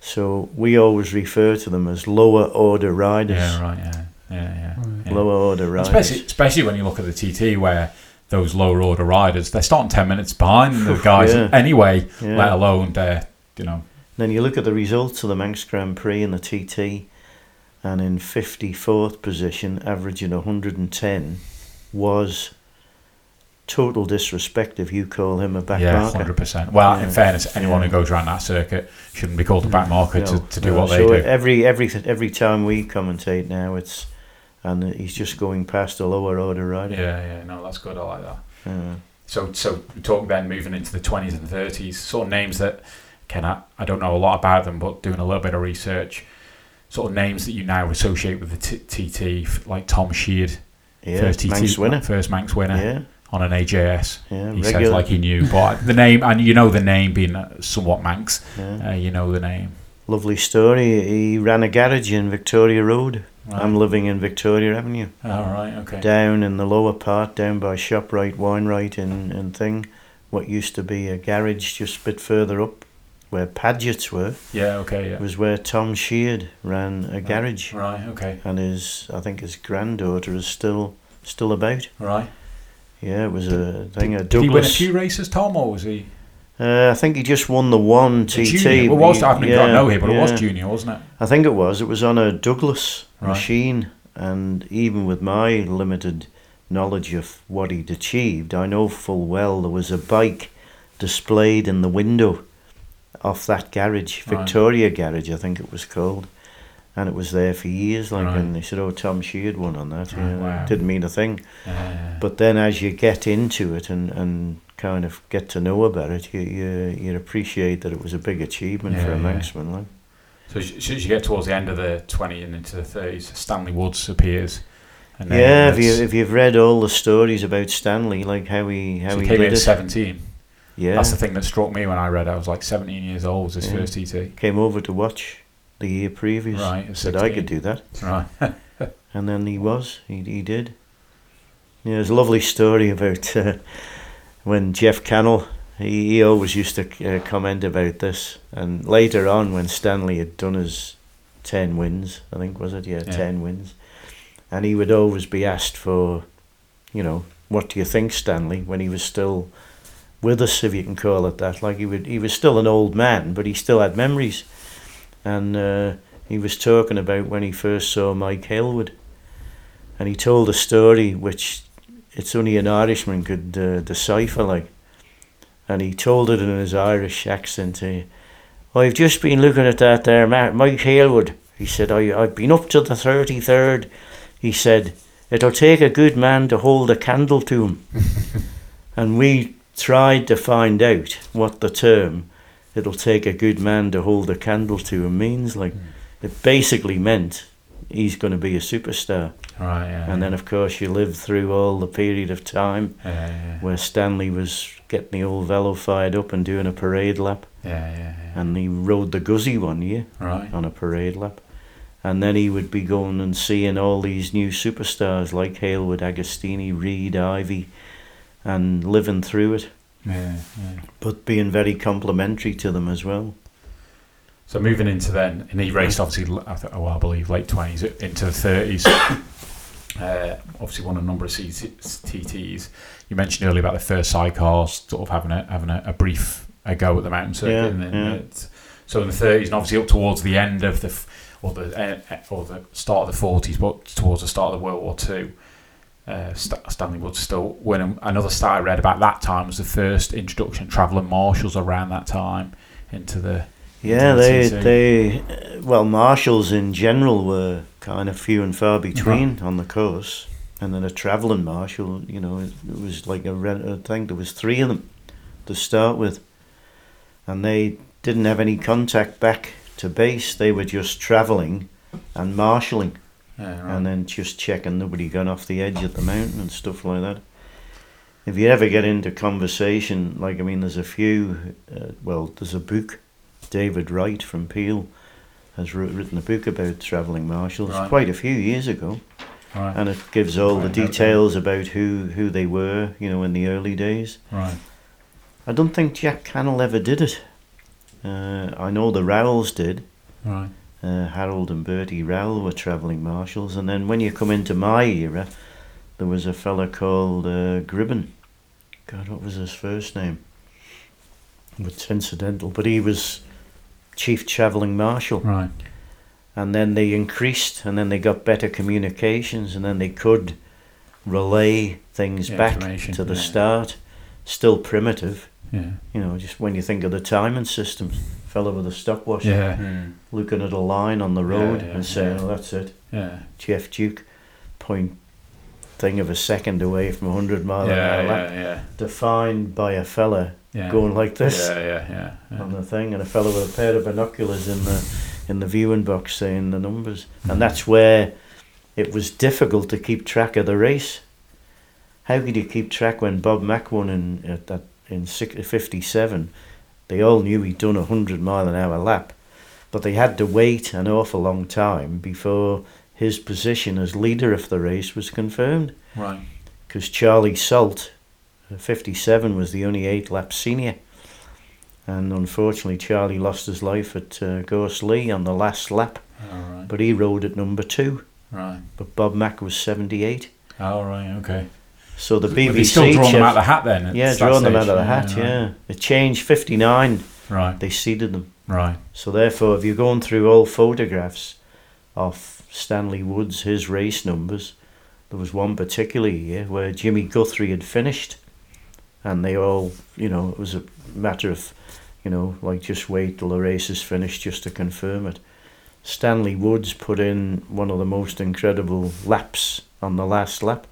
He revved the nuts off it. You know, Right. went beyond the, the the the Guzzi, and then he had his own timing station. Oh, right, Okay. He had a, a fella on a phone in Park Avenue, would you believe? The house at the very end of Park Avenue. And then as you're travelling down Sulby Street, there's a telephone box there. He had somebody positioned in that. Really. So in between him going past and whoever was contenders going past at Park Avenue, they were then geared up to give Stanley a signal at Right. Sulby as to what the position was. Right, wow. And they signalled to Stanley at Sulby that he was 10 seconds down. But Guthrie had gone through and was being acclaimed the winner. And he just said, Right, I'm going for it. If Right. it blows up, all well and good. yeah, Sulby. And he just revved it, the backside of it from Sulby to this finish, and he won by two seconds. Right, right. But he was a high riding number, whereas Jimmy Guthrie that year was a low Yeah. riding number by the. Now was Jimmy the Jim draw. obviously Guthrie, and that's Guthrie's memorial that people Yeah, people yeah. know. Was he also a pilot? Have I, have I made that No, up? that was Les Graham. Oh, Les Graham. I was Yeah. thinking of. Yeah, yeah. There is a memorial to Les It's Graham up on as the mountain well. as well, yeah. isn't it? Yeah, that must be the. There's two guys. also when you talk, I don't want to bore people like, but cracking. I won't bore me. I don't care about anyone else. there's else. also as you as you come down uh, the you know uh, past uh, Bray Hill and head down towards Quarterbridge. When you if you if ever get a chance to do it, there's there's the Walter Handley Memorial Seat Okay. in tucked in on the left hand side at the bottom of Browns Hill. So if you're coming up from the quarter bridge to turn right to go up to the Westminster Garage. Yeah, I know or go mean. up up a town, there's a little circle there, and on the, inscription on that seat, because Walter Handley rode, won pre-war, war took over, and he lost his life, but he was a pilot All right. Okay. in the in the war. that's Handley. I presume that's Handley. Walter Handley, Walter Handley's Handley's corner, Yeah, yeah, Handley's he'd corner, yeah. fallen off there going back years, All right. and Okay. uh, that's why they called it Handley's corner. right. But it's a little inscription, Walter Handley, Right. 19, whatever it is, whatever it lost his life, 40, 45, whatever that, whatever it be. Yeah, and, yeah. and the lovely little thing underneath it is, uh, none passed this way, way more bravely. Oh right. Okay. Yeah, that's nice. And it's Right. just a lovely relaxing point. Yeah, y- yeah. It's, it's, it's pity it's there, really. It should be somewhere where you can you Yeah, it's kind of because digest it. yeah, yeah, yeah. You're likely to get run over going to see it, like so. I mean, I stick my head tight next time I'm going past on my bike. Yeah, you just pull in. Pull on the bike. Yeah, yeah. It's well maintained, and it's the Walter Handley Memorial Yeah, Seat. right. Never. I do. I, I do recall seeing that seat, but never knew what it Yeah. So you know Handley's Corner? Again, again, we're just rambling. Uh, you know, it's a very brick orientated or Yeah. stone orientated corner. Bruce Anstey's mother is Manx, Right. Andrus relationship, and Bruce, An- oh, her grandfather built Oh, really? was that part wall. of the team Built that that wall. built Handley's Corner. Right. 'Cause that wall's massive, isn't it? Massive, yeah. yeah. And it was a winter project for the highway board at Oh, the right, time. Like okay. I don't know where they are now. Pretty they weren't about. They could have finished the prom off in after time. But they built that wall, and the official highway board records show Bruce Anstey's uh, wife's granddad Grandma. as Right. Okay. granddad as being part of the team Right, that wow. did it. Okay. Mm. What do, what do you know? So looking back, like looking when we were talking about Stanley Woods before, and back then they're they're lapping at ninety one mile an hour, which when I look at now, I I don't think I, I mean I've got a motorbike license, but I still don't think I could do on a perfectly empty road, perfectly tarmac. I don't reckon I could do ninety one mile an hour. So those boys in those days, just I, I shouldn't swear, but balls of steel. Not that hmm. they haven't now, but even you know, just I don't know them off the top of my head, but I know there's a sequence where, likes of Jimmy Simpson and, and all that, they went through the 70, 80, 90 barrier. But the first fella over 90, I think, was a fella called Harold Daniell. yeah, yeah. and he could hardly here, see. yeah, in the late thirties. He could hardly see. Really? He had had bloody pop bottle glasses, right, and he had limited vision. right. And he see some of the photographs, like going down Bray Hill with the thing miles off the air, and him flat on the tank, Right. no streamliner. Yeah, yeah, yeah. You know, just unbelievable, really. So he won pre-war and post-war, didn't he? When it Yeah, started? yeah, Harold after- did. Yeah, yeah, he was he Two. was one of the ones, and Guthrie and all that, and and again, I don't know whether it's still a modern trend. uh, If it's my family, it certainly is the case. You talk about things that you've experienced. Yeah, You might talk, you know, like and, and give information to, to family members or whatever the case may be. And do you listen when you're younger? Do you, Bobby? DL. Yeah, My old man was born in Glen Maye, and he used to tell stories about Knockaloe. Right. Was I interested? No. Yeah, I'd love to sit down with him now. But he used to talk about Tommy Spann and uh, Tommy De, De La Haye and, and Omobono Tenni. Most on uh, looked at photograph Omobono Tenni Right. came over on the Guzzi and they took a photograph of him at Windy Corner and it went worldwide Oh, right. because Okay. it depicted motorcycling as it's as you know like absolutely tucked in behind an unstreamlined bike and coming out a windy corner yeah, right. and all the things that go with it. Yeah, right, right. So I only, I used to hear about that, and then, as I say, when when we were kind of born into the family, as it were, then you you, you covered all your your riders from your Geoff Dukes and your McIntyres and all who came along. I you know, And you talk about photographs there, it kind of reminds me because, and I think it's maybe it is, I suppose, different eras, but and and obviously being TT fans, that just certain images just seem to evoke so much memories from Yeah. that particular. You talk about that photograph and how many how you, how you feel about that, and I'm I'm similar. Maybe I look at photographs from the you know the early '90s of the TT, and that's kind of the area where I grew up watching it, and just. Don't know. They just seem really powerful TT pictures, and I don't know whether that's because we're attached to the sport so much. But if I looked at that, you know, I like football, but if I saw a picture from the early 90s of football, it wouldn't evoke the same feelings. No. And I don't know whether that's a TT thing or a real enthusiastic thing or. I suppose you it's like uh, if you if you're kind of breaking it down into if you if when you you think about like who we're involved with on the commentary team, you know that they've got a and Barry is especially. I'm very limited on kind of uh, seventies, Right. seventies through to probably mid eighties. You know the They were half my quiz questions. yeah, well, they, oh, that's a pity then. Yeah, you, know, uh, you were working and you had to work, Yeah. and if you didn't work, you didn't get paid, and you couldn't take time off, and you couldn't answer a mobile phone because there wasn't one, and you you couldn't even answer a phone at work because you were you were there to work, and that was the end of it. But it's when you think of the equipment that the photographers had. Bill Salmon was was one of the top island photographers. Unbelievable stuff he produced. Fred uh, Thing Gray, Fred Gray was it? No, it wasn't Fred Gray. The Alf Gray collection Right. of photographs. He was our next door neighbour Right. in Park Avenue, and he took photographs. uh, Very early photographs of me brother and stuff like that Right. are all taken by him as a favour to the family because we couldn't afford them. You Right. couldn't afford to buy a photograph. But there used to be like thousands of photographs produced of that era, TT, Yeah, and yeah. all on display in Strand Street. Right, And people would snap them up for a couple of bob or whatever the case may be. Some lovely stories too that we we've relayed on this little thing and we've talked about on the on the radio in quiet moments. Right. So in uh, moving like the end of the war, I believe times again was it times were slower post initially post war the TT. Is that again you talked Same about reason, fuel? petrol. Yeah, yeah. Pool petrol. Right, Grand Prix was the first one after the war, right, forty six.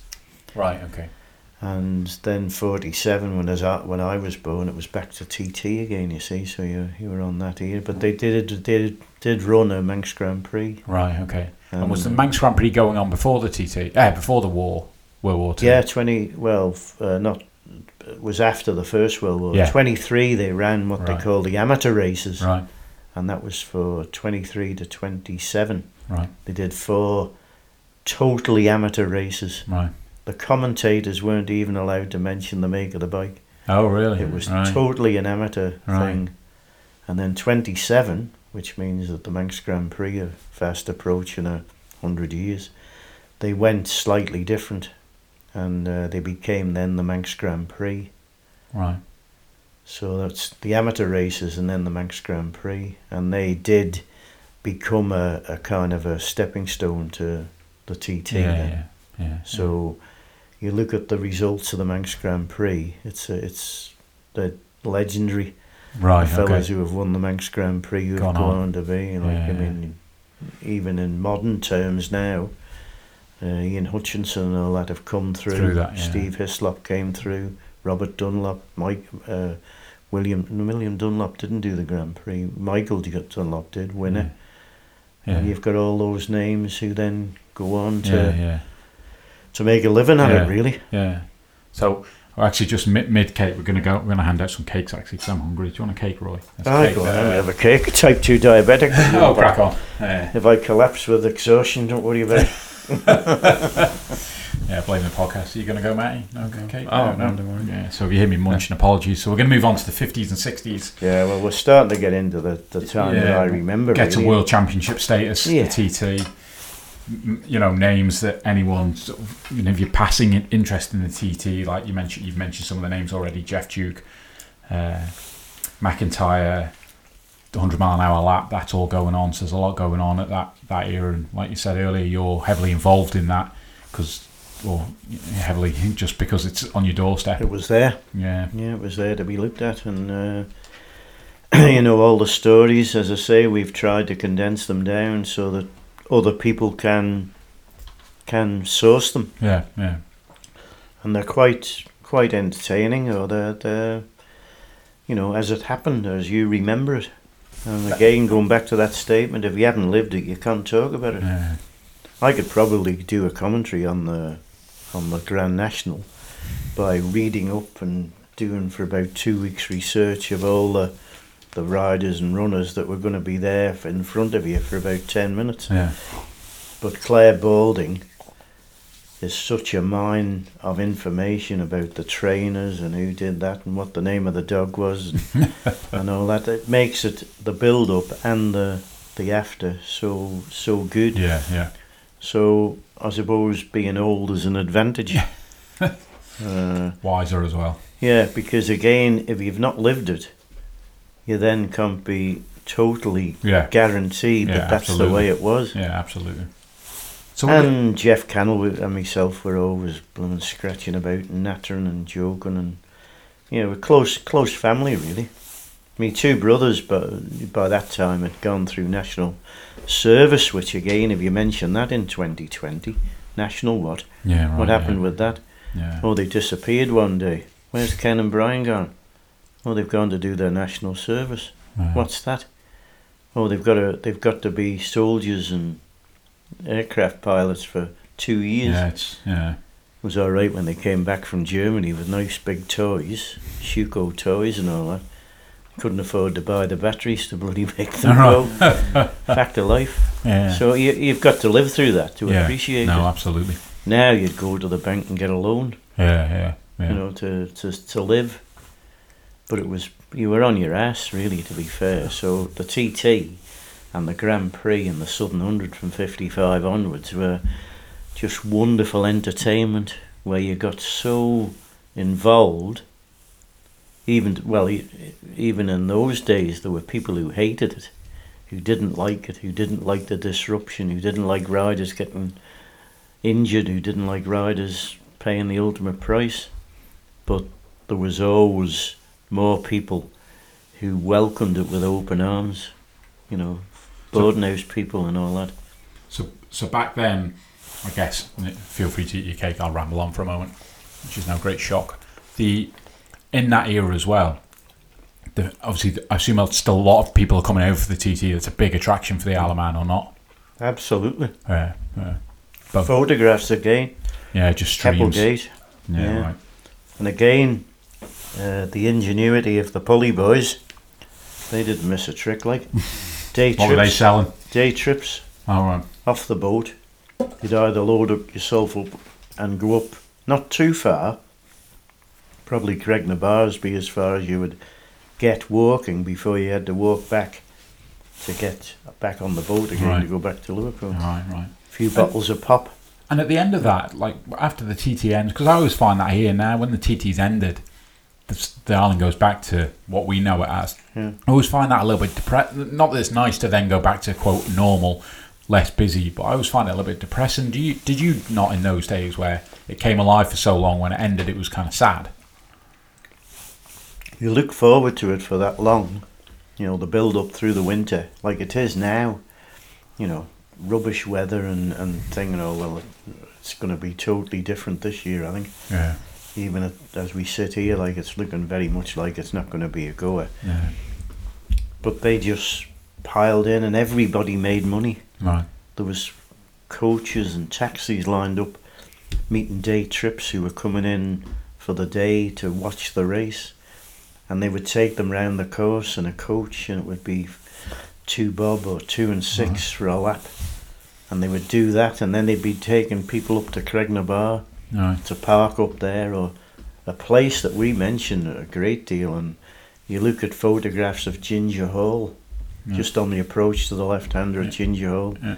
Totally unchanged over the years. The railings are still there, and coaches lined up from the hotel itself all the way back as far as you can go, Right, with the drivers sitting in, and they've got 30 or 40 people there at the Ginger Hall at 5 bob a go watching the race Yeah. Yeah. And seven laps, you know, and, and not the speed that they're going at now. And it was it's a day's entertainment Yeah. Yeah. for nothing. Yeah.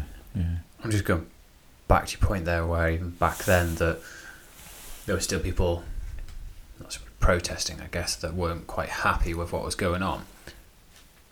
Purely my lack of knowledge in this area. Has, has there ever been a time where it's been close to either being stopped, cancelled, or any talks of any serious movement where, because of these protesters, that it may actually stop? Because I know there's always talk of it kind of reappearing here, and uh, you know, in current current time, yeah. you know, I'm just Yeah. wondering, has that always be, kind of been a current theme, or has it ever come close?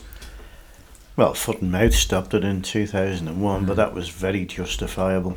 Um, I can't, yeah, I wouldn't say that there was. There was a few riders uh, protests, obviously. They lost the World Championship in Yeah, 76. Phil Read was quite critical, I think, wasn't he? Phil right? Read was ultra critical. Mm. Agostini, when his, his a fellow Italian, Gilberto Parlotti, got killed in 75, was it? Yeah, 75 on, the, on a mountain which they should never have been racing on.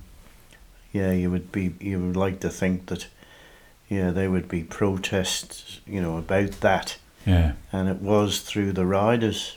Read got a terrible reception when he came back yeah, like yeah, he came back. Uh, well, he, he didn't contest it. He, he I think he packed in about uh, what year would it be? 71, 72, and then came back in seventy seven. So there was a five year gap. But when he came back, there was a lovely story about. Uh, he, he got the full backing, like he got the government to give him a vast amount of money to come back, twenty grand allegedly Right. and he got Hondas, works Hondas, and 77 was rubbish weather, and he won. But prior to that, he'd been coming to the island, and he brought a Rolls Royce and a van over for race week. And because the, the feeling against him was such, the police advised him to, to park, because it had Phil Read racing Oh, right. all over it, to, to park it off road, put it in a garage somewhere, Oh, really? because it was likely to get damaged. Right. Okay. But the lovely story that comes out of it is the fact that uh, he was doing laps of the course in his Rolls Royce and he pulled into Caneen's garage in Union Mills and got out like to get fuel. And uh, Mr. Caneen in Union Mills was a great exponent of the TT and hated Phil Read. So if Read said, We'll fill it up. He said, You're Phil Read, aren't you? He said, Yes. He says, Well, you can piss off. or words to that effect. He said, You're not getting any petrol here after what you said when you bloody left in 72. He said, You'll have to go further along and get Oh, your right. bloody petrol. Yeah. Mm. Stand his ground. Good, good on him. So yeah, looking at like the well, I suppose still just back in the fifties to sixties, the, the Clypse course was used. We obviously talked about that earlier Yeah. for for a few years. I assume as the equipment got better, it, that those those races moved back to the Well, the sidecar especially, uh, that went back to the mountain course because you'd come up through, you know, side valve Douglases and AJSs and stuff that couldn't get round, and then the BMWs and the Nortons and Helmut Fath and Top Men all had the equipment. So 59 was the last race on the Clypse course. 1960 onwards, they, they went to the mountain. right. Oliver should have won that. He had the, the capabilities of winning it, uh, but he crashed in practice at Guthrie's, All right. put Okay. himself out of the race. Right. So that was, you know, that was kind of again. You, I was older then, you see, 1960. You know, you you, you were a big boy Yeah. heading down to Spring Valley for 61 onwards, I think, and all that, and then Right. changing your vantage points to the quarter bridge. Yeah. Right. Perfect. One two fives was still hard work to get round, but then the Japanese developed Suzuki and Yamaha and Honda so that they were reliable and they could get round, so Yeah, they had right. good races. Right. Bill Ivy, the first man round at 100, and- 100 mile an hour on a 125. Yeah, yeah, yeah. Phil Read, the first man round at 100 on a 250. Unheard of. Yeah, yeah. And then the sidecars, uh, George O'Dell, I think, was the first at 100. Right. You'd never ever have thought in your lifetime you would see sidecars at 100, over 100 mile an hour. Yeah, yeah, yeah. But they developed engines, they developed everything, and, and that was it. Increased the capacity as well. And again, those speeds are, you know, think back, they're 50 years ago. Mm. And it's just state of the roads back then. I'm sure they're nowhere, obviously nowhere near where they are now. And they're just, again, you wouldn't catch me sat in a sidecar doing 100 mile an hour now on smooth roads, quote unquote, when I use the word smooth. Compare, yeah, go back 50 years. Mm. Yeah, just, Yeah. So you've, you've gone through that. yeah. One two fives. You when you look inside, I've had a few bikes stripped down in my garage with the Jackson family over the years. Probably four cylinders, anything like stripped to bits, and you wonder when you see a one two five, how the likes of Chris Palmer and all that can get one round at over a hundred. Yeah, yeah, Incredible. yeah. So, so moving on to the fifties and sixties as an era, I think a, a lot of people might consider that the kind of golden era with Hailwood, Agostini. You've obviously got strong memories around that time, I guess. And Hailwood was a, a revelation, really. To be fair, when he when he first arrived, uh, he had the rich boy image, and his old man was boss of Kings of Oxford. okay, and they, he just threw money at his racing. Like took him to South Africa for the winter and got him the best equipment. Oh, and then uh, he wanted obviously a win for him. And in 1961, uh, again I can remember it well. We were all positioned up for that one. Uh, Honda went out one two five, won that. Went out in the afternoon, won the two fifty. We'd watched them on the Clypse course getting played with by, by the two works riders, Ubiali and Provini, and they just disappeared at the end. But they made a bit of a race of it, like right, to think that he was in with a chance. right, He was riding John Surtees' NSU, and the, the MV Agustas were just so much superior. They just opened it up at the Oh, end away and they away they went. So they said, "Well, this fella's going to be good." Like he was Right. eighteen at the time. Was he? Right. Yeah. And then came back when he was uh, 61, when he won that, that three in a week. And Right. could have been four, only the crank pin broke on the, oh right, the AJS at Milltown. right. So his first win was followed then straight up by a couple of other wins. Two wins in a day. Right, okay. Yeah. And, What age uh, was he then? He was 20. Right, wow. Because he came in 58 as an 18 year old, I think. 19, 20, yeah, 20, 21. He'd be 21 year old. Yeah, right. So But again, he, yeah, that, was just, you know, you, you just looked at that and, and then the stories about him, we've, we've relayed a few stories, like Yeah, him and Ivy being absolutely. I worked at the Hawaiian Bar right, and they were regular visitors there. Like, him, it was, uh, if you're a motorcyclist and a famous one, it was. You know, you didn't have to try too hard, like with, with uh, various things that happened Yeah, in, yeah, yeah. in places like that. you see pictures again. I, a couple of pictures I see of him here and there with his, you know, leathers half zipped down the front with his Yeah. uh, hairy chest out and Yeah. kind of yeah, a couple of ladies stood each side of him. It's an attraction for some, I would Yeah. imagine. yeah, I'm not But they went out one night. That's uh, related on our website as well, and I, I can relate that with all honesty because I was I remember it so well. Uh, Ivy bought a brand new Ferrari, All right, absolutely brand spanking new. Had it delivered to the island. Drove it round like for a bit, and they came into the Hawaiian bar this night, Hailwood and himself, and uh, there was a nice blonde lady that was the centre of attraction come on, Flo, we'll go and do a lap, like, and they're laughing and joking. And he came through Greeba Castle and stuffed it, absolutely Oh, buried it in the sandbags on the left hand side. And we put this on as a story. And then a fella called, I think it was John McBride, uh, he said, I can, I can uh, enlighten you on that. And he showed us this is he a picture. Marshall John McBride? John McBride, yeah. Was yeah. he a traveller Marshal? He was, yeah. Yeah, yeah, yeah then he had a bad, bad accident. But he took a picture of a Mylchreest Gypsy Land Rover pulling for uh, Oh, the? Ferrari out of. What a mess! Absolutely a mess. Brand new Ferrari in the wall. And she was screaming in the back, "Stop! Slow down! Oh, Don't go so quick!" And they were just messing about, like you know, like lads. So you mentioned earlier in the '60s was the first time Manx Radio got involved with with with uh, commentating on the TT. Yeah, First woman to compete as well in the '60s. Beryl Swain. Yeah. big- Yeah. big- No, well, no, no, no. First woman was uh, Clypse course. Oh right. Okay. Yeah. Inge okay. Stoll. Right. Yeah, Inge Stoll, the floor, and Jack Jack Drion. Right. Sadly, both both lost their life in an accident a couple of years further on. Right. They competed on the kicks on the Clypse course, and she was a stunner, like Right. Inge Stoll. Bloody hell, was she? You know what? Now you mention that, I think I've seen that.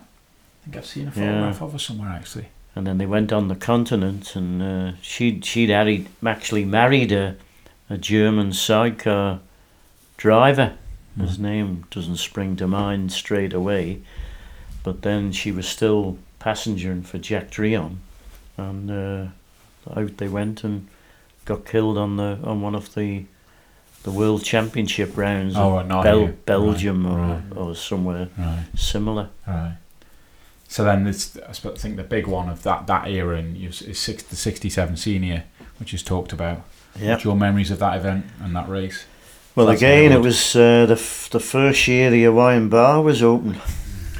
That's your reference point, the bar. Yeah, first production TT. And I went to the bottom of Bray Hill for that 67 senior. And again, because I've lived it, I was off because it was senior race day. Uh, again, I couldn't get off any of the other race days. How about having a week off for TT? Oh no, we're too busy. Uh, what about going down for a half an hour just to watch the start? Oh, you can do that, but you'll have to make up an hour on Saturday. Like, oh, okay. So that was all. That was the way it was. Right, yeah. You couldn't argue with it. You, they paid you the money. What it was, but uh, yeah, bottom of Bray Hill. Watched the production there. Went to work at the Hawaiian Bar later, and uh, Neil Kelly, Manxman, won 500 production. Uh, John Hartle won the the the 750 class, and then Tommy Robb and Bill Smith were jockeying for the 250 win. And I went from the bottom of Bray Hill and went round then the back roads on the Tiger Cub or whatever bike I had at the time to watch them coming out of the dip at Governor's Bridge. Oh, right, And they were absolutely together. Right. And Bill Smith just picked Tommy Robb on the line. Did they start together then? Did they yeah, it was a mass start. You had to Oh, run right. across the road, Oh, jump on your bike Yeah, and off yeah. down, Yeah. mass start down Bray Hill. I thought, well, I'll go back there for the senior 67. Like, I didn't like watching in in fast places or places that an accident could happen. I just had a, I, ju- I just wasn't that way designed. Yeah, right. But we watched at Bray Hill. First lap, Hale was all over the place. Agostini's bike steered better. Right. So we watched a couple of laps. Second lap was unbelievable. And and there's photographs of it as well. Ordinary suspension, you know, two bits on the back, bottoming out at the bottom of Bray. But when I'd got there, uh, I'd met a fella called Ray Ennett who was a golfer. His brother was a good rider, uh, Derek Ennett. Okay. He won the first ever Southern Hundred. But he got a works Guzzi ride in, in the Ul- in the Ulster Grand Prix and lost his life in Mm. '56. But he had a pass for to, to get anywhere like type of thing. Uh, uh, he worked for the Douglas Corporation, so he said, "I'm not. I'm fed up now." Like, and uh, he said, "Do you want this pass?" Oh God, it was like heaven. Yeah. So I got perfect position on Bray Hill where nobody else was. Watched three laps, and I knew they were coming in for fuel. So with this pass, I then went Right. parked up behind the grandstand, and was absolutely on prime viewing when they came in Right. Wow. for fuel. And it's all documented, but you can report on it because that's the way it was. Yeah. Yeah. Yeah. Agostini was leading by about eight seconds. Hale would have broke the lap record. He had trouble with his bloody twist grip on the Honda, and he asked for a hammer Right. to give it a bloody bashing, like to get it back on again. Right. So I thought, well, That's you know interesting to watch that. They pushed away and they went off and they did another lap. I thought I'll go up to Governor's Bridge, and that would be lap five when they were coming through. I'll do what I did on Saturday night and watch the finish. So I went up there. The next thing, Hailwood comes round. No, no sign of Agostini. But then there was a kind of a, grass, a gasp from the crowd. Manx Radio would probably be on air, but they wouldn't have the information about what had happened to Agostini, like, because he'd gone past the bungalow, and the next point that Peter Kneale was waiting for him would be at the grandstand. Yeah. The next thing, he misses the dip out and just coasts round uh, Governor's Bridge, and I was actually All right. bang on site there Right. as well. Right. And his chain had broken at Windy Yeah, Corner, right. and he coasted in to finish.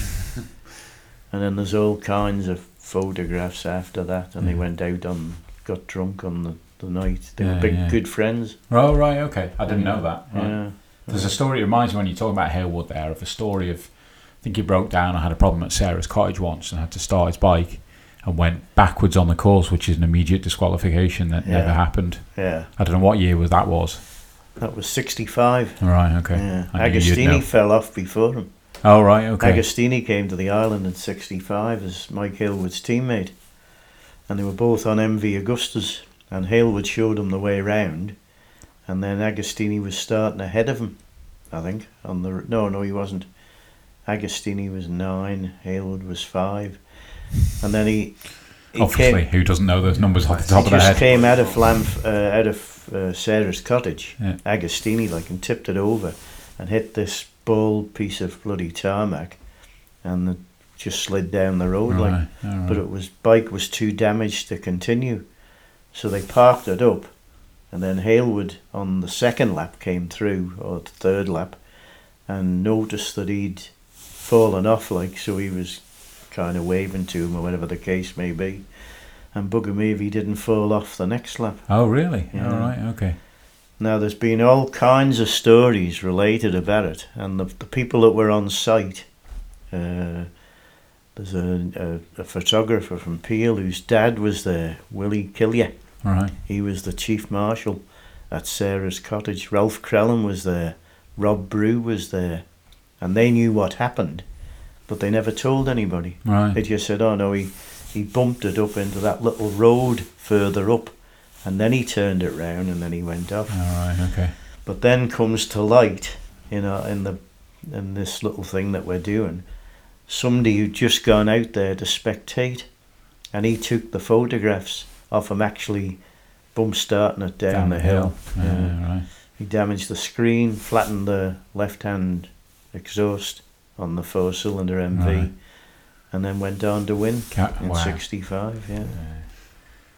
So moving on to the seventies and eighties, uh, starting I suppose I start to have my first memories of the TT. Joey obviously comes on the scene in the mid seventies. I think he won the classic, did he? In 77, 77, something, Yeah. yeah. Classic. And Mick Grant was around at that kind of that Yeah. time as well. Yeah. Uh, again, they're lapping 110 mile an hour at this stage. So this is like mid 70s, late 70s, just unbelievable speeds again for something Correct. so Yeah. long ago. So your first memories of Joey, and was he a name synonymous with the TT? Yeah, well, Joey, yeah, yeah. Oh God, who was he riding for? Rea, Rea Racing, Oh right, yeah, uh, Jubilee, uh, seventy-seven.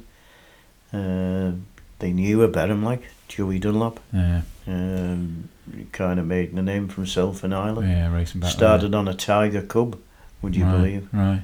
A one nine nine cc. And didn't have his bike license either, did he? Uh, No, no, no. never. Didn't had- have a driving license one year when he came Oh, over really? here. Yeah, he got stopped and Oh, for drunken driving. Oh right. He was all right. He was. He was. He was only about two hundred over the limit or something. uh, wasn't 200 serious. pints. Wasn't serious. but uh, no, Joey came and uh, yeah, just one of those legends. Um, we talk like mid seventies. We lost the world status for the TT again. And when Matt was talking earlier about effects on the TT itself, that obviously at the time I assume that was a massive impact for the Oh. TT to lose that. Unbelievable. And was the thoughts then how long can this carry on without losing with this world status? Again, in research, uh, things you forget about, uh, programs and different things. They weren't as elaborate as they are now, but they had lovely little stories in about it, and and, and magazines. and Mick Grant, much reported. You know, this will be the, the, the last year of the TT Oh, right, and okay. stuff. For someone who doesn't know, um, why did it lose its world status? Uh, because of the incident to Gilberto Parlotti. Agostini said he'd never come back. So they had the backing of MV Agusta. And then everything is controlled by the FIM, not the ACU. The ACU run the event, but the FIM make the decisions about it. Oh. There's an awful lot of hassle now about uh, the, the Northwest 200, the TT. Mm. If you're Spanish, the Spanish will not give you a license to ride in the TT. Oh, really? Anybody who's Spanish has got to go to Gibraltar Oh, to get a, a license to compete. Right, okay. And that's all to do with the Santiago Herrero incident, And- where he was Spanish rider right. riding in the TT. He lost his life at the 13th. And from then on, S- Spanish riders are, are banned from. Uh, Oh, so- really? Yeah, yeah. I didn't know that. No, no. Yeah. Right. So they've got to get a, another license Right. from somewhere that will grant them. So their federation just doesn't recognise doesn't the. recognise road racing, oh, right. and okay. that's how it's going. So not only is the the Ulster Grand Prix in in jeopardy, like type of thing this year, genuinely in jeopardy for not lack of finance, Right. but the FIM now are stepping up their kind of uh, power. Mm. Right. It's like FIFA, isn't it, with the football? Right, yeah. You know, they govern the whole lot. Yeah, yeah. so they make the decisions. And road racing doesn't come into the equation. They just look at it too risky and not. yeah, but that's yeah. what happened in '76. They they had the ability to take away the world championship status, and because of the incident, uh, the, the race should never have been run. It was misty on the mountain. He shouldn't have been out. Mm. But he lost his life, and then they took away the, the, the championship status from him. So so eighties, nineties into the or you know jo- Joey starts to dominate, doesn't he? 150 Yeah, mile an hour lap. Ride anything. And we, we- Yeah. we, were- we were chatting earlier. I remember people garaging as back certainly back in those days. I suppose it still goes on now. As riders use you know residents as garage to store their bikes, fix the bikes. And I remember I lived up in Birch Hill and in Onchan. We had riders staying with us, and I remember I was saying earlier that the, the guy that that stayed with us a couple of years was was you know half decent, new to the TT, but half decent. But I know he was friends with. I'm going to say Stephen Henshaw. Is that the right name? It is. Yeah, Steve Henshaw. Yeah. Yeah, and Phil Mellor Yeah. and it was around that time that the production racing and those when we were talking earlier about I suppose TT being not banned but calls for it. I, I, I- I have memories of that era being very difficult because they were they were fast bikes. I think this is only my kind of I mean I was probably 13, 12 at the time. This perception they were super dangerous and not really controllable for the want of a better term because a number of these deaths happened and obviously Phil Mellor was a, a works rider at then Du- Durex I think was Your ex Suzuki. Yeah. Same day, same Yeah. race. yeah Same. We were on duty for that particular one. right We'd been. We didn't normally do the TT. Uh, again, it was a, a kind of a when money was freely available. They used to get uh, a fella called Fred Clark Yeah. Over. T- I I'd do the Grand Prix because it was an amateur race, amateur commentators. so just a point then when did you start doing that I did the first Manx Grand Prix in uh, '83 right from Ballacraine. okay And then we did the TT in '84. Would you believe? right Fred Clark demanded too much money, and Manx Radio said they're not paying it. right So he said, "Oh well, I'll, you know, who are you gonna get?" He said, "We've got Roy Moore. We'll give him." Oh, God, you know. And then, then he relented the following year because he was a bit of a, a sharp, sharp item. Fred, like he'd stop in the Imperial Hotel and bloody mention their name every five minutes. oh right okay and then Simon Beck was riding, and he had a Oh, right. contract with Peachhurst Bath Bathroom Company, and he'd be mentioned Simon Beck and Peachhurst and my good friend. next thing he's got in your bathroom But when you mention those two names, he was absolutely distraught that day. We were on duty at the bungalow and didn't know anything about it. Mez Mellor lost, lost his life at Doran's, Mhm. and then further down the road, uh, Steve Henshaw Bends. at Quarry Bends. And he was stopping the Imperial and he was on the steps. I can picture him as clear as a whistle. That's me finished with the TT Right. now. But prior to that, Fred in his, his kind of, uh, you know, flamboyant nature, and he's still at it. If you go to a meeting now of British superbikes, he just fires up at the start of the day. I mean, I can talk, but I feel as though I don't repeat myself, or I hope I don't. Somebody will tell me probably that you do. but he just fires up and then just talks all this stuff day Yeah, yeah. after day, like. But he thought it was clever to put nicknames on riders. Now, there's two things we've mentioned here now. You'll never hear that from me. If you're William Dunlop, you're not Micro Dunlop or anything other than William Dunlop or Michael Dunlop or John McGuinness or There's no hizzy. there's no hizzies, Yeah, there's no thing. Now listen to others and you can't say the same thing Yeah. because they it's personal. But Fred Clark had a nickname for everybody. Ian Lucky Lougher, Steve Moneybags Henshaw. and when Mez Mellor went to Durex Suzuki, he called him Johnny All right. thinking he was being clever. Funny. Yeah. When he lost his life, it Mm. wasn't funny Yeah. anymore. Yeah. Yeah. And that's why we'll never say back marker. Yeah. and Yeah. We'll never, you can go through all my commentaries, Yeah. we'll never lower ourselves to, to call a nickname. Yeah, no, just showing the respect they deserve. The respect to the rider who was christened that. Yeah. But when he's going on about all these people, people might be listening in Australia Mm. and don't know who Johnny Mellor is. Yeah, He yeah. said, well, there's a, there's a, a Mez Mellor in the programme, but that's not his real name. Yeah. Anyway, like as well. Same with any sport. You've got to give respect to the people that you view. Yeah. Yeah. And What? Just going back then. What did I? What did I call? What, you say Mesmella. What? Yeah. I'm trying to think. What did I just call him? Mez Mellor. Did I say Mesmella? Yeah. Isn't it Mes? Yeah. Okay. all He was known as that, right. uh, but he certainly wasn't known as Johnny Mellor. But he. See, I call. I think I called him Johnny Mel. You know, No, you didn't. Did No, I not? Called him Mez. All right. Okay. yeah. All right. Okay. But Fred being that. Yeah. Fred no, if you just, just asked me that question off the top immediately, I'd have called him Johnny. yeah, That must have picked that up from. yeah, yeah, well, that's it. Yeah. Because James Whitham was his teammate, wasn't he? Whitham James- was on the Durex Suzuki's Obviously, as yeah, well. well, well known now, does commentary on Eurosport. he was off at Quaddy Benz as well.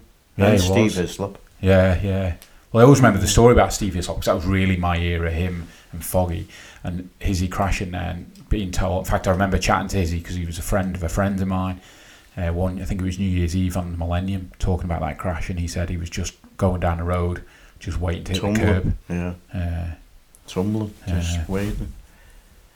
Yeah, so yeah, well, things changed a little bit later on, like when, well, they they, they changed a couple of times, didn't they?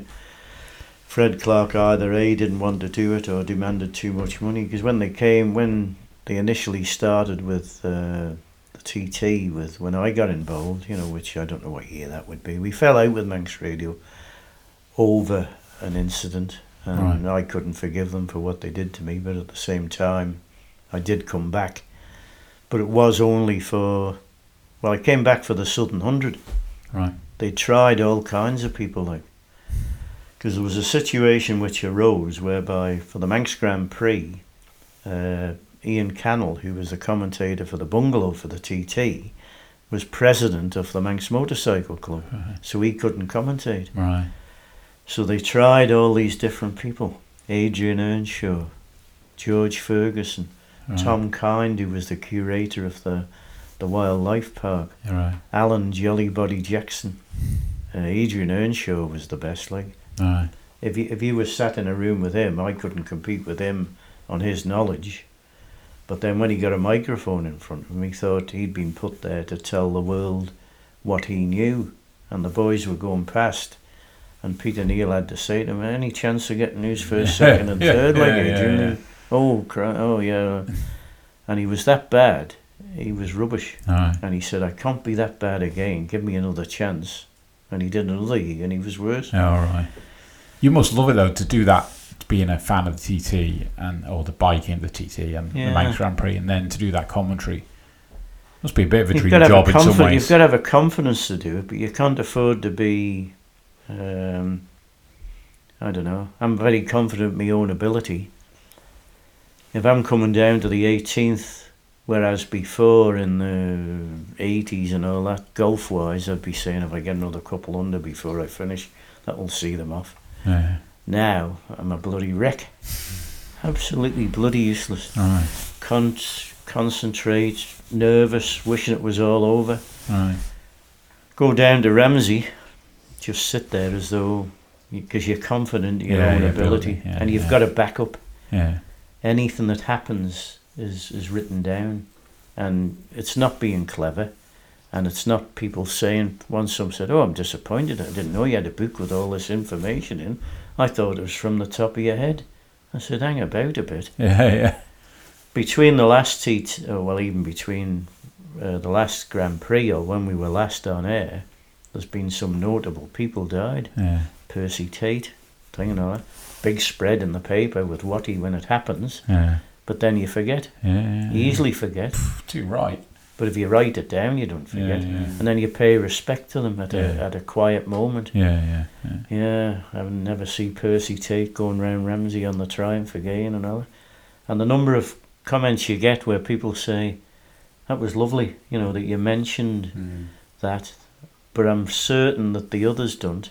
I'm certain Tim Glover and and Chris Kinley maybe they'll they'll do it at the time, but I don't think they write it down to to, Yeah. to use it later on. Yeah.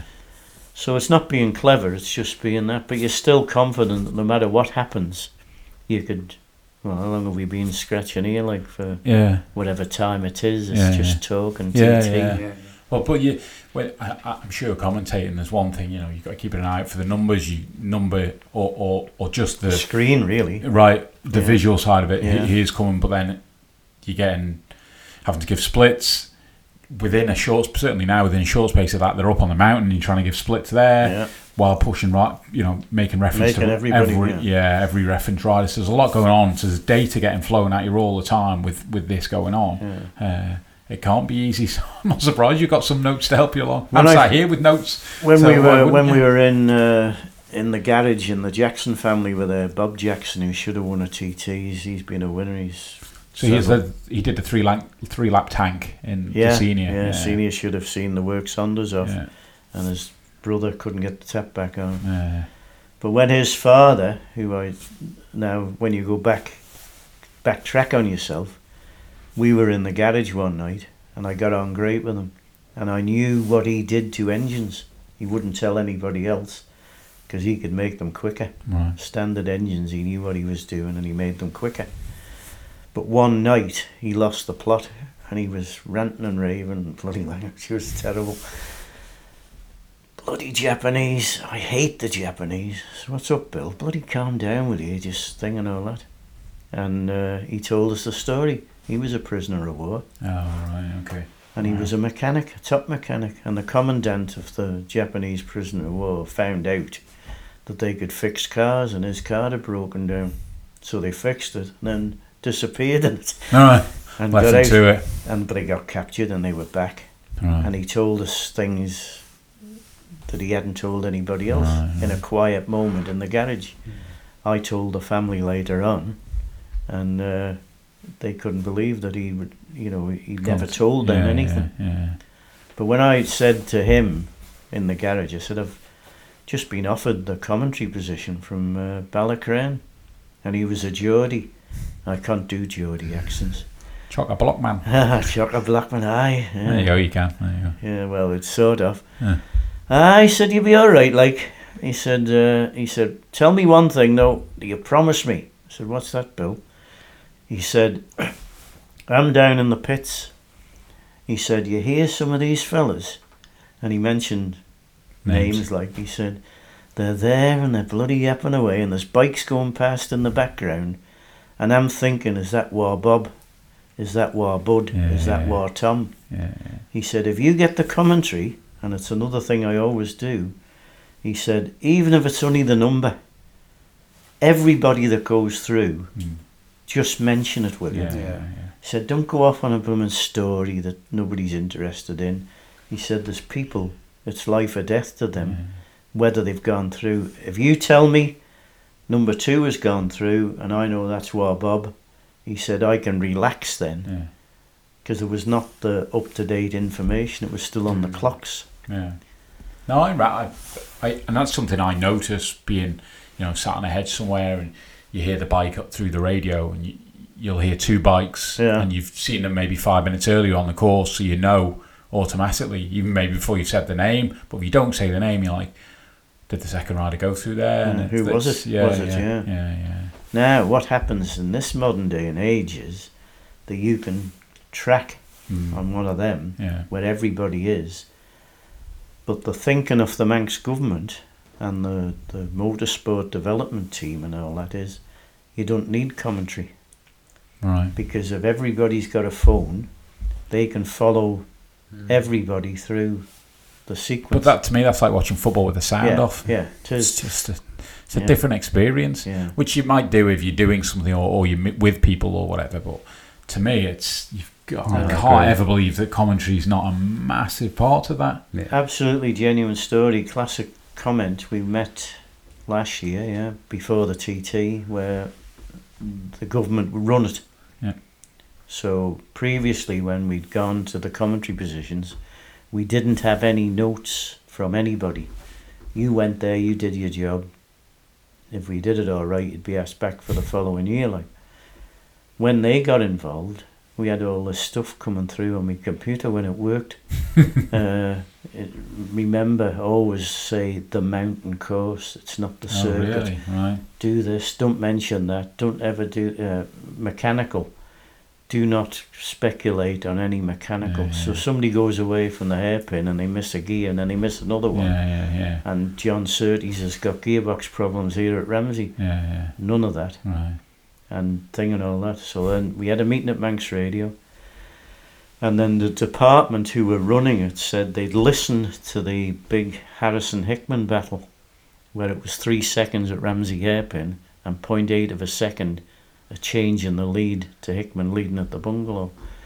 And they said there's room for improvement in the commentary. Like Really? it was like a kick in the Yeah, yeah. thing yeah. because I thought right. that was one of the better ones that we'd done.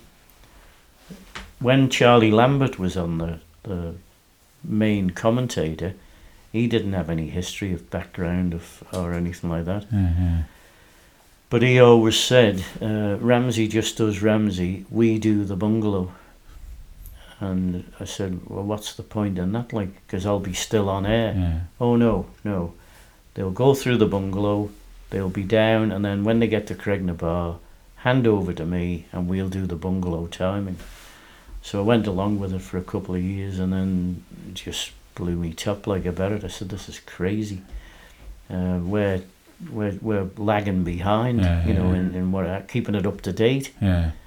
and they relented. But then the following year, again, when Charlie Lambert came to the island with his wife for practice week and race week, uh, and stayed at the Sefton Hotel at £120 a night, they just couldn't afford him. Right. So when Tim Glover got back in as the lead commentator from the grandstand, mm-hmm. it was taken as read that we do the bungalow Right. Yeah. yeah. and it keeps the commentary, even though you've got a handheld device, which is telling you that the lead has changed at the Yeah. bungalow by 0.8 of a second. You haven't got somebody screaming and shouting and getting all excited, which then generates excitement Yeah, from the bungalow onwards all the way to the finish. Yeah, most appreciate the, the the race is run over a long course, so you don't see a lot of it. But all my memories of the TT uh, and the excitement around that, and I remember a friend of mine. I went to school with a lad, uh, Paul Hardman, and his his old man was a sidecar. Colin. Yeah, Colin Yeah. won with Molly, didn't he? He had his first win with Molly. Yeah, and uh, 89. I remember listening to that commentary, and obviously there was a certain, uh, you know, attention to it being a being a friend's father, Yeah. and uh, the excitement of the commentary was what it was about. Appreciating if it was on an app, but oh, it's far better. Yeah, the, You know the story behind that though? uh, go on. Yeah. They got the timing wrong originally, didn't they? Because they announced someone else as the winner. Kenny Howells. Yeah, right. Yeah, they, they crossed the line. Geoff Cannell was in pit lane, getting ready to interview the winners. They'd made a timing error at the start of the race. They Oh. were five seconds out. Oh, right. I didn't know the The, reason. bat, the battle was on between Howells and Molyneux, and by all intents and purposes, when he crossed the line, uh, it was Howells's race, and he went in and was getting interviewed by Geoff, and then uh, Dave Molyneux and Colin Hardman pulled in, and through his headphones, they said they've rectified the timing thing. Tell Kenny Howells he hasn't won, but tell Dave Molyneux he has, and that was how it was relayed. Right, right. Another part of like TT history, Yeah, really, isn't yeah. I do remember that being that. And again, going back to the point of the commentary, is just Yeah.